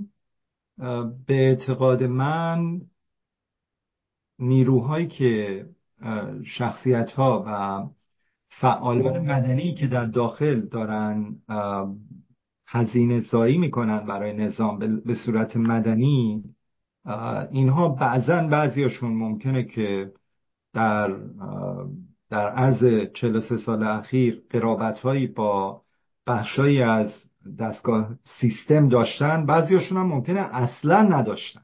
اوکی؟ ولی اصلا فرقی نمی‌کنه. یعنی صرف اینکه یه نفر مثلا فکر کنید آقای تاجزاده یک زمان من واقعا نمی‌دونم اینا رو چجوری خاموش بکنم اینقدر بوق بوق نکنه. آقای تایزاده معاون وزیر کشور بوده. ایشون یک چالش جدی نظری برای سیستم حکمرانی جمهوری اسلامی مطرح کرده. به حال چیز کرده. من استقبال می‌کنم. چرا که نه؟ یعنی ما که نمی‌تونیم انسان فضا بیاریم. اگه ما نخواهیم از ظرفیت های داخل حالا به خاطر اینکه یکی ممکنه یه زمانی مثلا تو فلان سازمان بوده یا نبوده. البته من اعتقاد دارم 90 درصد اینایی که الان دارن فعالیت می‌کنن توی سازمانی بندگان خدا نبودن. ولی اون ده درصدی هم که بودن خب ما که نمی‌تونیم از فضا نیرو بیاریم بده مثلا بریم پیوریتن بشیم به دنبال نژاد خالص و خلص اپوزیسیون باشیم. اون چیزایی که آقای پاشایی بعضی وقتا تلاوت می‌کنه و با یه استهزاء میگه باید شما DNA تون برانداز بود پادشاهی خواه بود. نگاه کنید اینا متاسفانه طنز فکاهی مایه استهزاء مایه چی بگن؟ که مقداری با تأسفه این کل پاسخیه که می‌تونم به شما بدم. سپاس از شما. مرسی از شما. برمیگردیم داخل آقای حسن دانشور بفهم خیلی ممنون. من آره اجازه می‌خوام که یواش یواش وارد اصل مطلب بشم. ببینید و پاسخ آقای فارسی رو بدم از اینکه من رو متهم به خوشخیالی کردن. یعنی اینکه ایران ظرفیت استقرار دموکراسی به سادگی نداره. فقط یه جمله میگم 117 سال پیش 7 ده تا ایرانی که تو فرانسه و اروپا زندگی می‌کردن چیزا یاد گرفتن اومدن انقلاب مشروطیت و در واقع تئوری انقلاب شده گرفتن بعدم انجام دادن. با تمام کاستیاش امروز که 8 میلیون ایرانی داریم امروز که میلیون ها جوان داریم که در آخرین از طریق تکنولوژی مدرن به آخرین دستاوردهای اندیشه سیاسی می‌تونن دستیابی داشته بنابراین این که بگیم در ایران دموکراسی برقرار نمی‌تونه بشه من از من حرف درستی نیست. اما به گمان من دو راه در مقابل کشور ما و مردم ما وجود داره. از این دو راه خارج نیست. یا رفتن به سوی دموکراسی و براش برنامه ریختن در درجه اول تشکیل قدرت سیاسی جانشین موقت برای جمهوری برای گذار به دموکراسی که در اینجاست که من اشاره کردم به حقوقدانان قانوندانان و بخش مهمشون هم در خارج کشورم. برای که آنچه در داخل کشور قانوندان و حقوقدان خوب توی زندان. این ویژگی حکومت های توتالیتری که هیچ اجازه نمیدن. اینو از پوتین آموختن اینا. شما به رهبر مخالفین پوتین نگاه کنین. تا زمانی خارج کشور بود ایجاد جنبش می‌تونست بکنه. یه آدم معروفی و می که رفته الان سالهاست تو زندونش خبر نیست. دخلش هم خواهند برد و خواهند کشتش. بنابراین این تصور به نظر باطلیه که ما بخوایم آینده ایران رو بزنیم بنابر کسایی که حسن نیت دارن ولی نمی‌تونن. از اون گذشته جمعیت ایرانی خارج کشور خودش به یک کشوره 8 میلیون جمعیت داریم که در خارج کشور همم حالا اگر نگیم همه بخش بزرگ درصد بسیار بالایش تحصیلات عالی دارن علاقه مندن به سیاست. شما خیابون های اروپا و آمریکا کانادا دیدین بعد از تظاهراتی که در بعد از جریان محسا چه تظاهراتی را انداختن و چهره اروپا رو بر روزها دگرگون کردن. بنابراین نیروی عظیمی ایرانی وجود داره در خارج کشور که به نظر من بنیاد جمهوری اسلامی می‌تونه بر اندازه به شرطی که دست است رقابت های حزبی زود هنگام که مربوط به دوران دموکراسی و نه الان بد داره و و اون وقت میریم وارد این چگونگی شکلی این دولت گذار میشیم که من خیلی صحبت نمی کنم فقط خیلی خلاصه میگم این دولت از یک دیالوگ گسترده در سطح ملی چه داخل و چه خارج به وجود میاد. این دولت دولت ساختگی توسط گروه های 15 نفر 20 نفر 30 نفر 100 نفر نیست. این یکمشه یعنی این دیالوگ به این دلیل اهمیت داره که مردم ایران بفهمند و بدانند چرا قدرت سیاسی جانشین ضروری است؟ اگر نباشه ما در دست نداشته باشیم های ناگزیری که جمهوری اسلامی رو در واقع داغون خواهد کرد می‌تونه به نابودی کشورمون و یک پارچه کشورمون بیانجام. این وظیفه الیت سیاسی و الیت روشنفکر به طور کلی و می‌تونه تجربه پدران ما در 120 سال پیش هم نشوندن که تونست است. دوم در شکلی این قدرت جانشین این قدرت سیاسی جانشین بخش پیشرو جامعه مدنی باید ما شرکت داشته باشه. یعنی چی؟ یعنی کسایی که قانون بلدن کسایی که حقوق بلدن کسایی که می‌تونن اون دولت رو در واقع شکل حقوقیش رو برای مردم ایران روشن کنن و پذیراش بکنن. شکل حقوقی دولت گذار اهمیت درجه که برای شکلیش داره اهمیت درجه که برای رهبری گذار توسط اون دولت. سوم اعضای این دولت باید تکنوکرات های خوشنام باشن و نه رؤسای احزاب سیاسی. احزاب سیاسی در خارج از دموکراسی یعنی ایدئولوژی. و ایدئولوژی هنوز در بیرون از دموکراسی مجوز نداره. مجوز نداره یعنی که برخلاف دموکراسی که ایدئولوژی ها میان قدرت رو و دولت رو تشکیل میدن ایدئولوژی سیاسی به پشتوانه مردمی که انتخابشون کردن در اینجا چنین ابزاری وجود نداره. بنابراین فعلا حضور رهبران حزب عنوان رهبران حامی ایدئولوژیک بیمعناست این نکته. چهارم بخش مهمی از الیت روشنفکر جامعه چه در داخل چه در خارج باید در نهایت از این قدرت جانشین حمایت به عمل بیارن. و بالاخره این دولت باید بتونه برای تمام اعمال خودش در دوران گذار دلایل دموکراتیک داشته باشه. که این دلایل دموکراتیک رو از حقوقدانان و قانوندانان در شماره دو گفتیم در واقع اخذ کنه این فشرده یک بحث چند سال است که من کردم. اگه بخوام صحبت کنیم خیلی باید بازش کنم چون منجال ندید. اما نکته این است که ببینید شما جمهوری اسلامی دچار بحرانهای فقط داخلی نیست بحران مشروعیت نیست. جمهوری اسلامی سرنوشت خودشو با سرنوشت پوتین رقم زده به هم گره زده. امروز جمهوری اسلامی در کنار پوتین عمل کنه یعنی تناقضش با جهان متمدن فقط فقط و فقط جنبه مثلا امپراتوری رو نداره. جمهوری اسلامی امپراتوری نیست.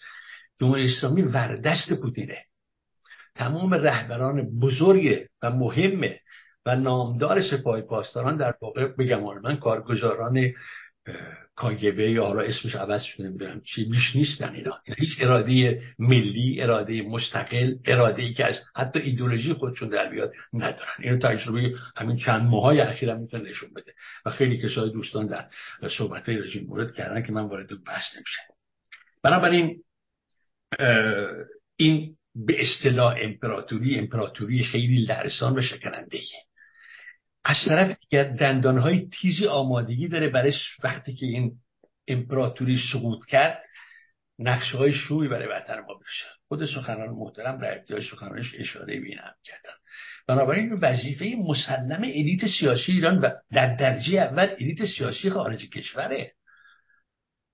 همونطور که آدم های معمولی خارج کشور نشون دادن که پشتیبان یگانگی ملی ما و پشتیبان آزادی خواهی جوونا و زنای ما هستند و به صورت ده ها و صدها هزار نفر خیابان اروپا رو گام زدن و حرکت کردن. بخش الیته و ناتوان که نمی‌تونم بگم ولی خاموش در واقع جامعه مدنی ماست که باید قدم بذاره وسط. نظر وسط آینده تیری در در, در, در کمین ملت ایران و کشور ایرانه. بنابراین به گمان من بحث داخل خارج قدرت فرا اینا از بحثایی به نظر من کاملا نادرستیه. بحثایی که در واقع نومیدی رو در میان نومیدی بیجا رو.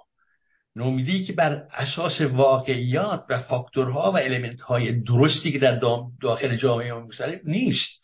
تصوراتیه. تصوراتی در نهایت کمک می‌کنه به دوام کم بیشتر جمهوری اسلامی نه زیاد چون جمهوری اسلامی تناقضات شدید داره که نابودش خواهد کرد. این تردیدی نیست. جمهوری اسلامی مال یک دولت توتالیتری که مال مال صدها یا هزار سال پیشه.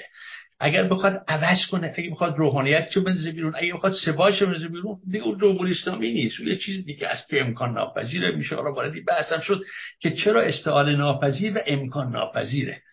بنابراین به نظر من شهامت اخلاقی و, و حس مسئولیت و وظیفه شناسی برای روشنفکران ایرانی چیزی که ضرورت داره امروز و باید پا میدون بذارن و سم در واقع و مانع و راده اصلی که باعث این عدم این امکان شده قدرت طلبی های حزبی گروهی قدیمی قرن بیستمی تو روشنفکران متشکل در گروه هست این نکته و بالاخره آخرین نکته این بگم.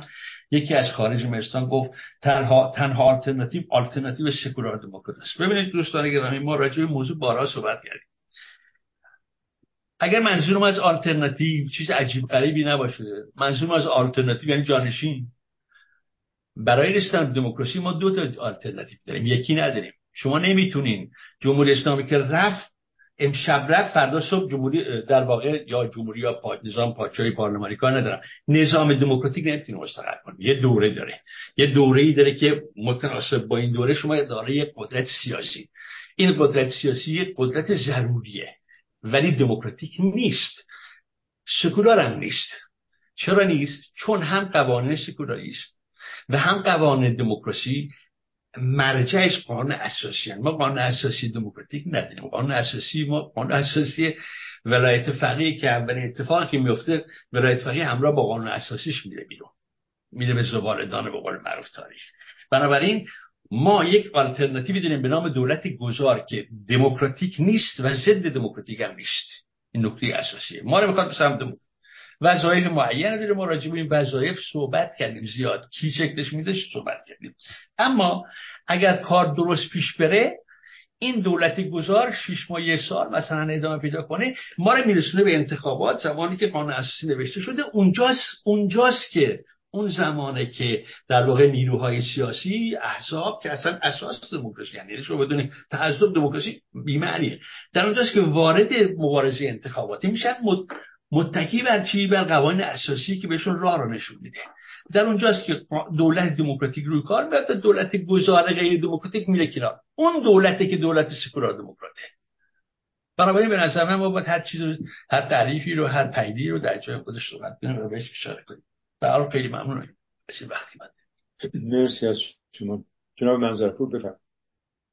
والا آقای دانشور گرامی هیچ سوالی مطرح نکردن یک تزی رو مطرح کردن که به نظر آقای دانشور بسیار تز مششعیه و می‌تونه که کارگزار باشه. من هیچ مخالفت با تز ایشون ندارم ولی تزها به طور کلی ایده ها تنها در زمانی واجد ارزش معنوی میشه که اون ایده رو یا یه بخش عظیمی از جامعه بهش اقتدا بکنه یا اینکه یک اسپانسرهای عظیمی حاضر بشن اون رو تبدیل به پول بکنن. مثلا میگه آقا من ایده رو دارم در رابطه با چه می‌دونم احداث حمام سنتی ایرانی در کالیفرنیا. ایده خیلی مشعشعه. ممکنه کسی تا این کار نکرده باشه. ولی تا وقتی که یک سرمایه گذاری نیاد بگه که آی منظرپور این ایده شما خیلی خوبه. من حاضرم مثلا 500 هزار دلار سرمایه گذاری بکنم که شما اینو درست بکنی. یه میلیون دلار سرمایه گذاری بکنم اینو. تا قبل از اون اینها بیشتر در واقع تمرینهای ذهنیه که ما برای خودمون می‌کنیم. و فکر می‌کنیم که خیلی عالیه خیلی درجه یکه بسیار خوبه. ولی تا این یک ما به ازایی نداشته باشه یک یا یک followership عظیمی نداشته باشه یا یک سرمایه گذار عمده ای نداشته باشه یکی pick up نکرده باشه که خیلی مهمه. یه ایده آی دانشور داره خیلی هم خوبه. من اصلا ایرادی به ایده ایشون ندارم ایشون میفرمایند که ناامیدی بیجا امر بدیه. من بهتون عرض می‌کنم که امیدواری بیجا مثل افیونه. یعنی وقتی که شما بیخودی امیدواری در حوزه ایجاد می‌کنی که نشدنیه. من به شما امیدواری میدم که شما می‌تونی از مثلا کوه اورست بری بالا. ولی شما 75 سالت مشکل آسپ داری مشکل واریس داری مشکل سیاتیک داری قطعا نمی‌رسی. حالا من به شما امید بگم. بگم بابا نه می‌تونی. یه آقای 80 سالش بود تونست این کار سودی نداره. بیشتر شما رو تختیر می‌کنه.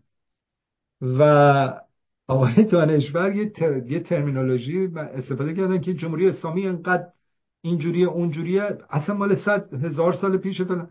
اصلا بر اساس ترمینولوژی آقای دانشور اصلا جمهوری اسلامی الان هم نباید وجود داشته باشه. الان چرا از آقای دانشور؟ الان هم نباید باشه. ارتجاعی سوء مدیریت داره نمی‌دونم اصلا ضد ملی همه چی هست. خب چرا الان هست؟ اینکه هست یک واقعیت موجود. همین سادگی. عرض من تمام. مرسی های دانشور. افناینزن پاسخ دارم بفرم بله من فکر می‌کنم چون شنیدم که من اینا را آقای منظرپور فهمیدن یا تمرین ذهنی برای خودمون که ما به انسان نداره. ببینید بحث اساسی اینه. یا ما می‌خوایم به دموکراسی بریم یا نمی‌خوایم تعارف ندیم اگه می‌خوایم بریم به دموکراسی به طرف دموکراسی بشیم باید وارد دیالوگ بشیم. وارد دیالوگ شدن یعنی چی؟ یعنی باید بر از حرفمون پایه دموکراسی دموکراتیک داشته باشه. یعنی یعنی یعنی از پرنسیپ های دموکراسی استفاده کنیم. تمام صحبت هایی که من می‌کنم یکم. به لحاظ تئوریک. بر این اساسه که هیچ جنبش اجتماعی هیچ جنبش سیاسی بدون دانش تئوریک بدون دانش پیش ساخته شده برای تحول به پیش نخواهد رفت. یعنی حداقل اونجوری که انسان ها می‌خوان اون اهدافی دارن به دست نمیارن. یه نکته. ما این از قرن 17 یاد گرفتیم در واقع. مال الان هم نیست. که برای هر حرکت سیاسی برای هر حرکت اجتماعی باید برنامه و نقشه باشه. برنامه نقشه راهه. حالا شما می‌تونید بگید نقشه را درسته یا غلطه؟ حالا که بگید ذهنی ساخته این اون چیزی رو در واقع ثابت نمی‌کنه. شما می‌تونید بگید این غلطه به این دلیل. یک دو سه. من میام نظرات کسایی که گزاره مطرح می‌کنن اینجا شیش داره به نقد گفتیم یک دو سه. به این دلایل غلطه اینا. به چرا غلطه؟ چون اینا با اساس و معیارها و های دموکراسی خانایی نداره. اینا اقتدار طلبی و جاه طلبی غیر دموکراتیکه درسته.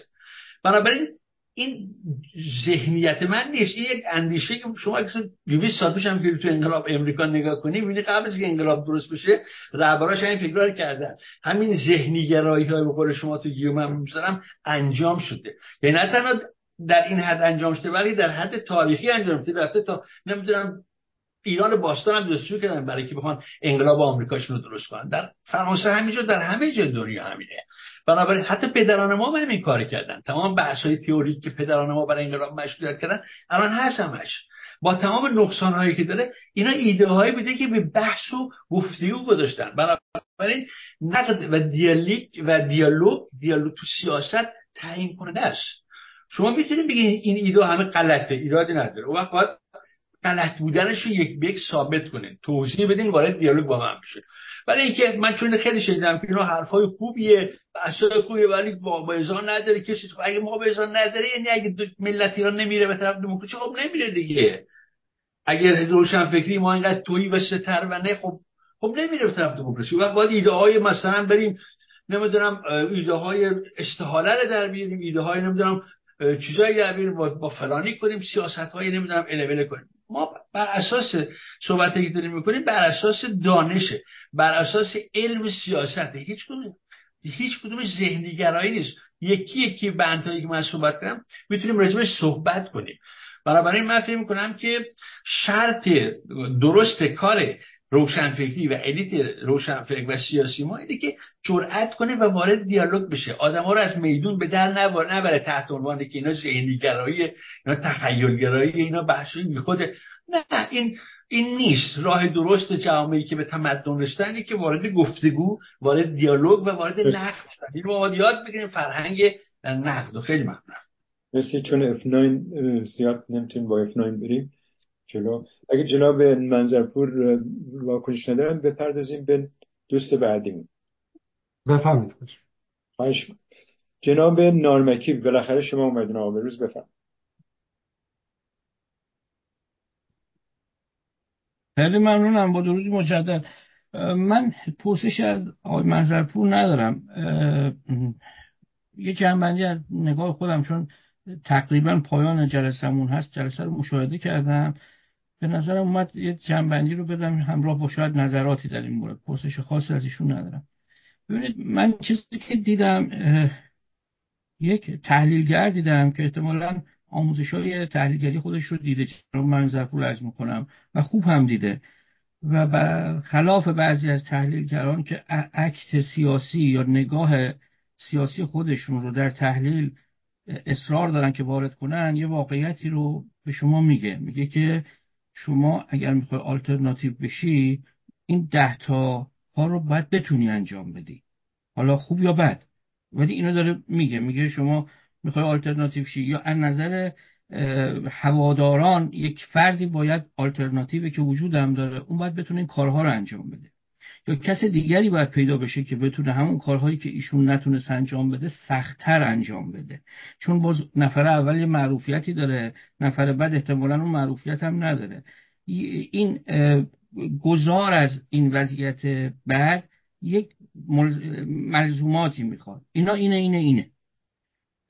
این فردی که داره این رو میگه من حالا شکل خاص مخاطب قرار نمی‌خوام بدم. به طور عام وقتی یه تحلیلگر اینو داره میگه و اگر تحلیلگریه که خوب آموزش دیده که مطالعه خوبی کرده باشه رو نمونه های دیگه به نظر میاد که خب کارشو داره انجام میده. داره میگه که ده ها نمونه رو من بررسی کردم تو تاریخ اخیر دیدم اگر اتفاقی افتاده که اینه اینه اینه و این شرایط رو می‌خواد. حالا اینکه این ایجاد ناامیدی می‌کنه ایجاد امید می‌کنه یا نکته ای که دوست دیگه ما الان داشت می‌گفت ما نظرات خوبی می‌تونیم داشته باشیم اما این نظرات خوب رو کی فایلش هست؟ کی می‌خواد انجام بده؟ آیا ما زمینه انجام اینها رو می‌بینیم؟ نمی‌بینیم. اینا اون بحث های ماست. دیگه مشکل من من اگر فعال چیزم اکت سیاسی می‌خوام بکنم. فعال سیاسی هم. یک تحلیلگر لزوما فعال سیاسی نیست. لزوما میگم. آقای منظرپور فعال سیاسی هم هست. ولی اینجا در بخش تحلیلی واقعگرای خودش رو به ما عرضه کرد. حالا اگر ما ناراحت میشیم که این این این واقعگرای ناامید کننده است. پس باید بریم تو اون بخش فعالیت سیاسیمون این رو سامان بدیم ازش نتیجه بگیریم.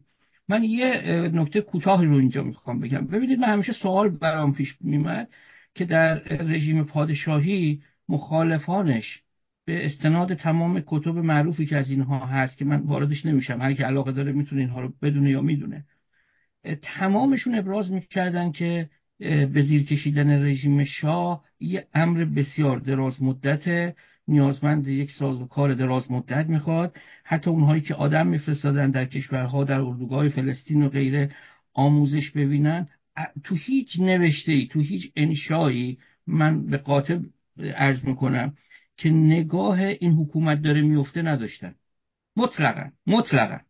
یعنی آدم میفرستاده که از سه تا کشور رد بشه تا بره. همین الانش که من با شما حرف می‌زنم اصلا در مخیله کسی نمیاد که مثلا علیه جمهوری اسلامی سه تا چهار تا کشور رو تو رد بکنی به یک کشوری که اون زاویه داره با این نظام آدم بفرستی که این بره اونجا آموزش ببینه برگرده. الان به یکی بگی میگه برو بابا کی میره؟ این همه راهو. اصلا کار ندارم به اون باز مبنای مسلحان بد از خوب است. نگاه رو دارم عرض می‌کنم. اینو هیچ کدومشون نگاه اینو نداشتن که داره میفته ها؟ حکومت دیگه افتاد. اصلا اینکه میفته اینکه افتادنیه. اونها که این نگاه نداشتن. اما حکومت دیگه افتاد. این تناقض رو دوستان عنایت بفرمایید. بعد وقتی که این حکومت افتاد از فرداش یک نسلی به وجود اومد که تا امروز داره تکرار می‌کنه. این که افتادنیه.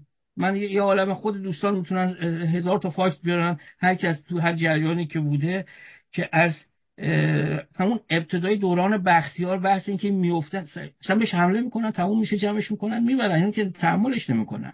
هی اومدن جلوتر گفتن اینجوری میفته اصلا دیگه خودش میفته اونا هم با جنگ نبرن این اصلا نگاه کنید که هر روز دلار در چه وضعیه اقتصاد در چه وضعیه و همه این آمارها یعنی فساد و نکبت اقتصادی و اجتماعی و نظام توتالیتر ایدولوژیکی و مخالفت مردم و حماقت و سوء مدیریت و کی نبوده؟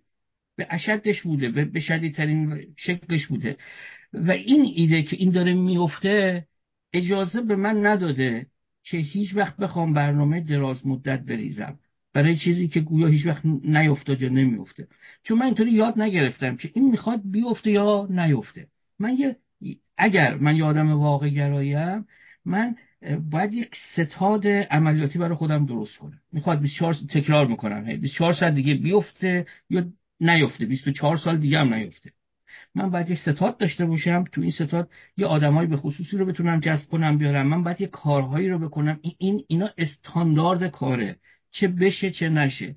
من برای شغلی می‌خوام اعلام بکنم که من آمادگی دارم. ممکنه تو 24 ساعت منو بپذیرن ممکنه اصلا منو نپذیرن هیچ جایی اما من اون استانداردها رو باید داشته باشم آماده باشم کلاساش رو رفته باشم. اینا وظیفه منه اگر علاقه دارم به اون شغل. اما وقتی که من علاقه ندارم همش من حرف می‌زنم که خب اگه من استخدام بکنن من بعدا می‌تونم برم خیلی از استعدادهای عجیب غریبمو نشون میدم این یکی من سعی کردم به شکل فرهنگی در واقع به این سوال پاسخ داده باشم. این یکی از اون مشکلاتی که تو همه این دوران دیدن. ولی از این میکروفون یه سوء استفاده هم می‌خوام بکنم. چه چون چون همیشه من دوست دارم صدای اونایی باشم که کمترین میکروفون رو دارن یا ندارن. من فکر می‌کنم این رهبره اگر بخواد در بیاد اگر آلترناتیو بخواد در بیاد سوای بحث داخل و خارج از دو جا باید در بیاد. یا جنبش مدنی یک برگزیده از خودش بالا میده یا مقاومت قهرامیز جوانای این کشور. اگر جنبش مدنی بده خوش به حاله. بازمونده های رژیم خامنه ای خوش به حالش. اگر جنبش مدنی چنین رهبری رو بالا بده. اگر اون آلترناتیو سازی بکنه. ما آدم و استعدادهای متفاوتی داریم. در مقابل یک کنش واکنش های مشترک لزوما به خرج نمیدیم. اما یه بخش دیگه هم هست که اتفاقا این نیفتادنه از این بابت برای اونا خیلی بده. شاید انتقامگیری در چهار سال اول ده سال اول 20 سال پس از رژیم پادشاهی. انتقامگیری مثلا از یک تا ده بود نمرش دو. چون افتاده بود خیلی اتفاقا نیفتاده دیگه. مثلا این حکومت همون موقع تموم شده بود. هر چی که به عمر این حکومت اضافه میشه انگیزه انتقام عمیقتر جدیتر و کم کم امروزه حتی متشکلتر و اتفاقا همون بخشی رو که جناب منظرپور اشاره کرد که اگر گروه های مختلف یا حتی اشاره کرد به شاهزاده یک ساز و کاری رو می‌خوان تا بتونن اون شرایط آلترناتیو سازی رو داشته باشن که اونها نکردن بخش انتقام داره اون سازوکارها رو درست می‌کنه کارش هم شروع کرده و هر روز که بیشتر پیش میره بهتر و بهتر هم میره. چون اگر یک حکومتی رو نمیشه سرنگونش کرد یه کار که میشه کرد هزینه ماندگاریش رو به حد اکثر رسون. و بعد اگر رأسش رو نمیشه زد اتفاقا عاملش قابل دسترسه. من من نوعی به پسر در داخل من که حالا خارج در داخل کشور به مشتبه خامنه که دسترسی ندارم ولی به بسیجی محل خودمون دسترسی دارم. در نتیجه این این پروسه هم داره میره جلو و اشکالی نداره. این حکومت باشه خیلی شانس بیاره جنبش مدنی شاید بهش ترحمی بکنه. ولی این چنان که داره پیش میره به نفشه یا رها کنه بره یا به استحاله تن بده. هر طور که هست یا عواملی توش بفهمن که هر روزی که داره میگذره این انتقامش درد شدیدتر و بدتر و گسترده تر و غیر قابل تصور و بیانتره. منم خواستم فقط اینجا این بخشم یادآوری کرده باشم که زیاد هم برای بچه های سپاهی که برنامه رو رکورد می‌کنن زیاد هم خوش حالشون نشه که ما ناامیدیم یا ما نداریم. ما نداریم ولی انتقام سر جاشه. اگر ایران قراره حفظ بشه متمدن بشه پیشرفتم بکنه اول تصویح حسابمون رو می‌کنیم بعد این اتفاقا میفته چقدر من بد حرف زدم ولی عیب نداره. یه خوردم بذارید بعضی بد حرف بزنم. مرسی. ممنون از شما. امیدواریم انتقام رو بسپریم به دادگاه های عادلانه بعد از سقوط رژیم. نه در, در قبل از این این انتقام معنی داره. اون روز معنی نداره. ما همه با هم متمدن کلمه انتقام رو البته من استفاده خیلی دوستش دارم. خیلی دوستش دارم. این مال زمانی که این هست. هر وقت رفت مثل آقای نوری ما یاد گرفتیم. ما متمدن شدیم آموزش دیدیم. مثل آقای نوری این سیستم اونجا ارائه میشه. همه حرف از امروزه. امروز منتظر بمونن. که تا حالا اتفاق افتاده. من خوشحالم. بچه های 18 تا 30 ساله مخاطب منن همیشه. مرسی. درود بر شما. جناب منظرپور ایشون نظرشون دادن اگر واکنشی داریم بفرمایید. در, در ضمن ما 12 دقیقه به پایان وقت داریم. یکی از دوستامونم تو نوبت از هموندان. بفرمایید اگر واکنش هست. نه خیلی ممنون از بهروز عزیز. می‌خواین این هموندمون رو بشنویم که فرصت داشته باشه. خیلی ممنون از شما. جناب شهاب سنی بفرمایید. بله با ببخشید با درود به هموندان عزیز در مهستان سکولار دموکراسی و ایرانیان عزیز در هر نقطه ای از دنیا که هستند و همچنین مهمان عزیز و محترم ما. منم به نوبه خودم خودم رو آماده شنیدن مطالبی در خصوص title برنامه آلترناتیو سازی. title برنامه یعنی آلترناتیو سازی و چرا و چگونه کرده بودم. اما متاسفم که بگم که من این رو ندیدم چون title برنامه آلترناتیو سازی چرا و چگونه بود و من دوست داشتم یه راهکارهایی در این خصوص بشنوم. اما از اون از این زاویه که من چیزی نشنیدم فقط خواستم بگم که من به عنوان کسی که تا الان ساکت نشستم و این مطالب رو گوش دادم چیزایی که دستگیرم شد رو به صورت مختصر بگم. فکر می‌کنم چه بسا این چیزایی که من میگم همونایی که دستگیر خیلی ها شد از سخنان جناب منظرپور. یکی این که ایشون گفتن کشورهایی مثل نظیر عراق و لیبی و افغانستان نشون دادن که بر همه اینها عروسک های دستساز خارجی مستقر شدن حالا ایشون عروسک استفاده نکردن خب لقبه مطلبشون این بود. من فکر می‌کنم حالا درست یا غلطش. دو اینکه اپوزیسیون خارجی کشور هیچ تقریبا هیچ نقش و اهمیتی نداره. سه اینکه در داخل ایران هم اپوزیسیون همچین قابل اتکایی وجود نداره. اینا برداشت خود من از سخنان نیست. چهارم اینکه رژیم یا اونطوری که آقای منظرپور اون رو نظام خطاب می‌کنه. من واژه نظام خوشم نمیاد همچی واژه رژیم رو کار من چون نظمی در این داستان آخوندان نمی‌بینم. ولی رژیم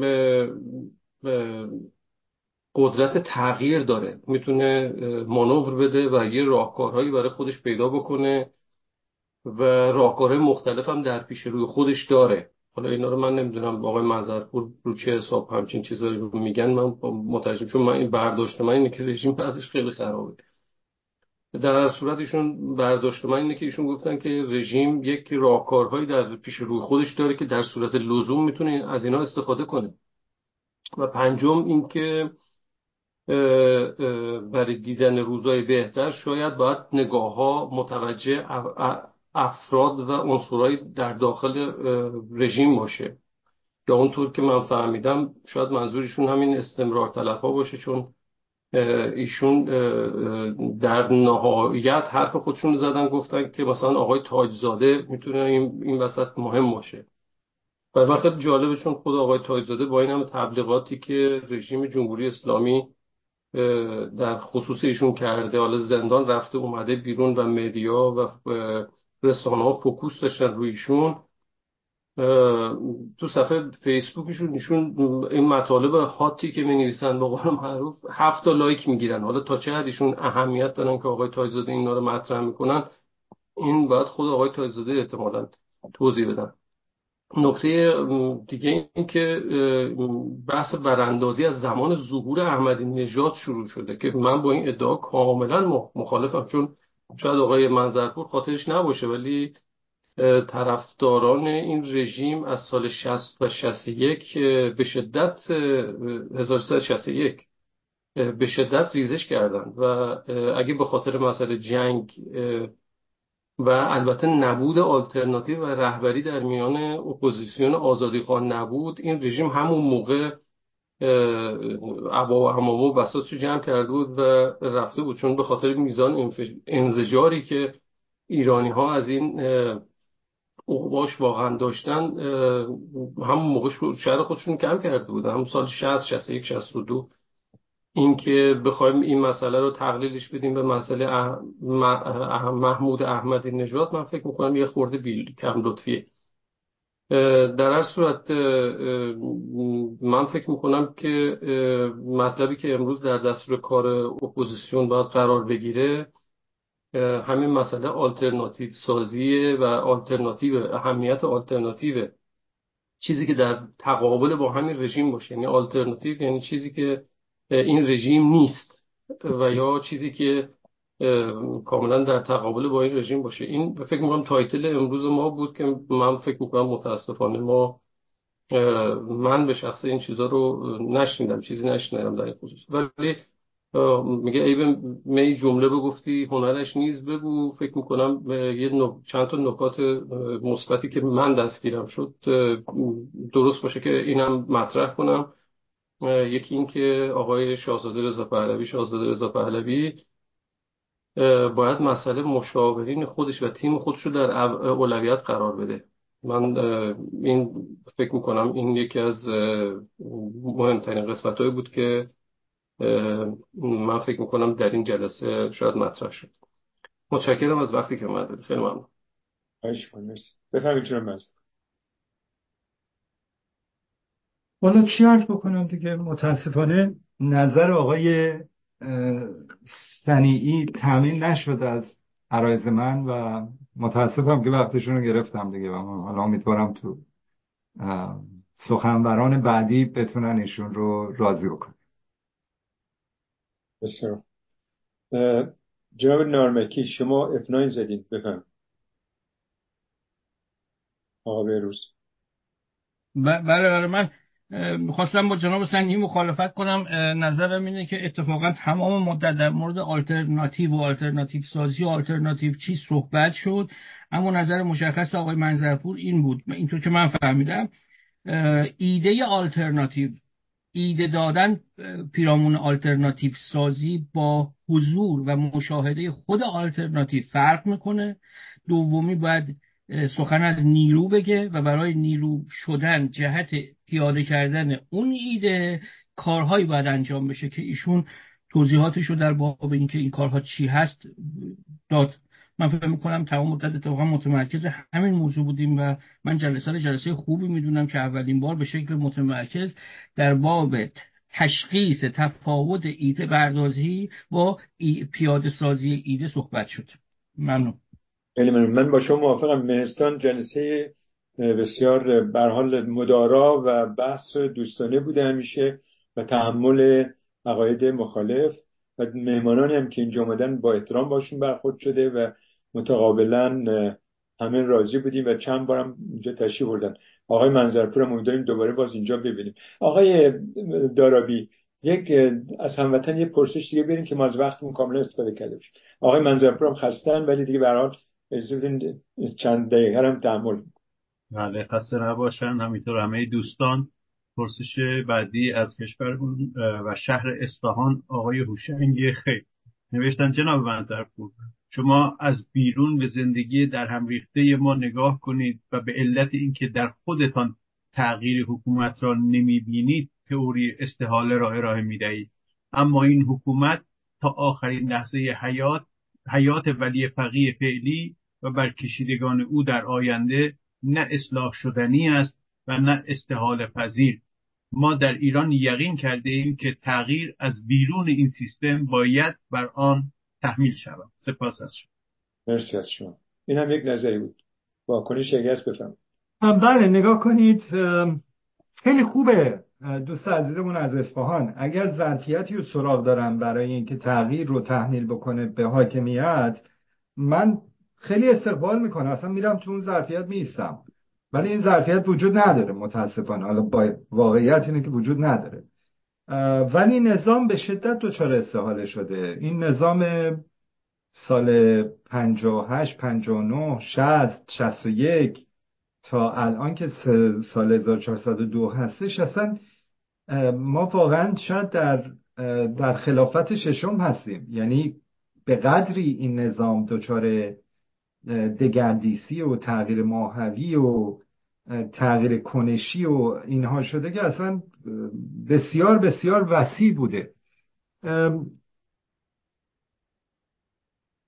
روند مستمر افزایش مطالبات مدنی. اعتماد به نفس مردم برای به چالش کشیدن تبلیغات حکومتی.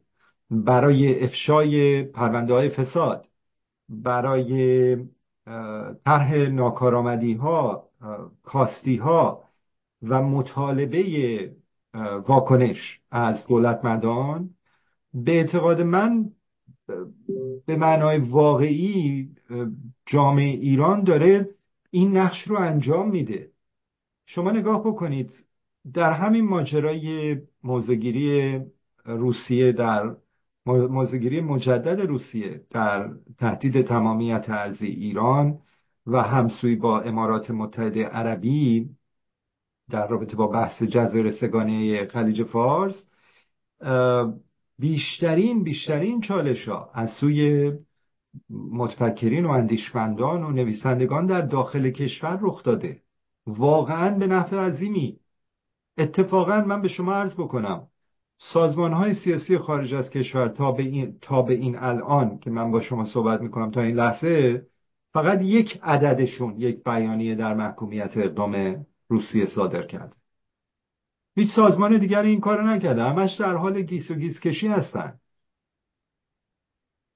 بنابراین اگر به اون پتانسیل واقعی که در بطن جامعه ایران داره کار می‌کنه و خود شما هم بخشی از اون پتانسیل هستید به اون اعتماد بکنید من فکر می‌کنم به مرور زمان این جامعه این حاکمیت رو وادار به عقب نشینی خواهد کرد. همینطور که در حوزه‌های مختلفی آقایون و خانمها یادشون باشه جمهوری اسلامی تا زمان آیت الله شاهرودی در قوه قضاییه سنگسار می‌کرد.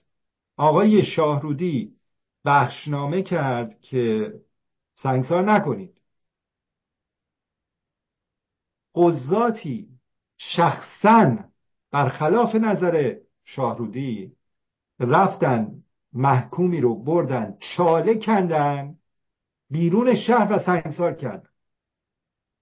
برخلاف ابلاغیه خود رئیس قوه قضاییه خراب شده جمهوری اسلامی. امروز که من با شما صحبت می‌کنم سنگسار اصلا غیر قابل تصوره. اینها شما بریم ویدیوهاشو ببینید یه زمانی بود دستگاه درست کرده بودن خیر سرشون. یه چیزی بود مثل تون باز کن که تو میادین انگوش بزنن. دستگاه گیوتین درست کرده بودن. و فیلم, فیلم برداری کردن. رژیم الان عمرن جرأت این کارا رو داشته باشه. رژیم گام به گام. همین مسئله هجاب شما نگاه بکنین. استمرار پافشاری بانوان ایرانی بر پوشش اختیاری واقعا این رژیم رو پس رونده. واقعا پس رونده. درست تونل وحشت درست می‌کنه درست بازداشت می‌کنه جریمه می‌کنه. ولی واقعا آیا اینا تونستن برگردن به خدای دهه شست همون دهه شستش هم جامعه همین جامعه زنان در مقابلشون مقاومت می‌کرد. ببخشید وقت برنامه تمام شد. من بسیار سپاسگزارم از بابت دعوتتون از بنده و خوشحالم که در جمع دوستان بودم. امیدوارم که لینک برنامه رو برای من بفرستید که توی تلویزیون بتونم پخش بکنم. یعنی توی پلتفرم های مجازی خودم. جناب دارابی زحمت چو بکشین خیلی ممنون. شما جناب منظرپور از دوستان امیدوارم سال نو سال پیروزی و موفقیت برای همه. آقای دانشور. میشه من چند کلمه صحبت کنم؟ بفرمایید ببینید دو تا پیام وجود داره. یکیش از داخل اتاق زوم یکیش از بیرون. در داخل آقای شهرام عباسپور نوشته پس ما همه اینجا ول معتلیم از امروز بریم دنبال عشق و حال. و از بیرون هم آقای مجید دانشی از استکهلم سوئد نوشتند پرسش من از جناب منظرپور آن است که اگر اپوزیسیون خارج نمی‌تواند برای آینده ایران کاری کند خودشان چرا جبهه فراگیر ملی راه انداختند آیا این جبهه هم برای گرفتن کمک های مالی در داخل همان لیوان است؟ خواستم بگم که من برخلاف حالا به علت اینکه شاید مادرزاد خوشبین به دنیا آمده من اعتقاد دارم که نه جمهور اولا تغییر در ذات حیات معلومه که 45 سال از عمر یک حکومتی بگذره و تغییر نکرده باشه. ولی این تغییر در چه جهاتی رخ داده و چه نتایج رو به بار آورده چقدر ما رو به یک حکومت انسانی امروزی نزدیک کرده اون مهمه وگرنه ما که منکر تغییر نیستیم که. ولی من فکر می‌کنم که ما یک تجربه بزرگ 45 ساله رو از سر گذروندیم و محال است اگر دری به تخته بخوره و در اون جریانی که من اسمشو می‌ذارم بحران جانشینی و شاید بعضی هم قبول نداشته باشن امکان پذیر باشه که ما بتونیم به یک آینده بهتری برسیم ملت ایران برای این کار آماده شده. 45 سال از یک کوره گذشته. این آمادگی هستش که آینده ایران رو رقم می‌زنه. و من نسبت بهش امیدوارم. خواستم که با یک نوت امیدواری جلسمون رو تموم خیلی ممنون از شما بله باید امیدوار بود واقعا. به خصوص در این زمانه حال سال نو تبریک میگیم. از پیش و پیش به همه دوستان خسته نباشین. جناب داراوی همبند گرامی ممنون از همکاری خوبتون و تا سال آینده بدرود دوستان. سال نو پیش پیش خوشسته بدرود. خدا. نگهدار. وقتتون بخیر. بدرود. دوستان بدرود. سال نوتون مبارک. نوع مسجد میلادی تبریک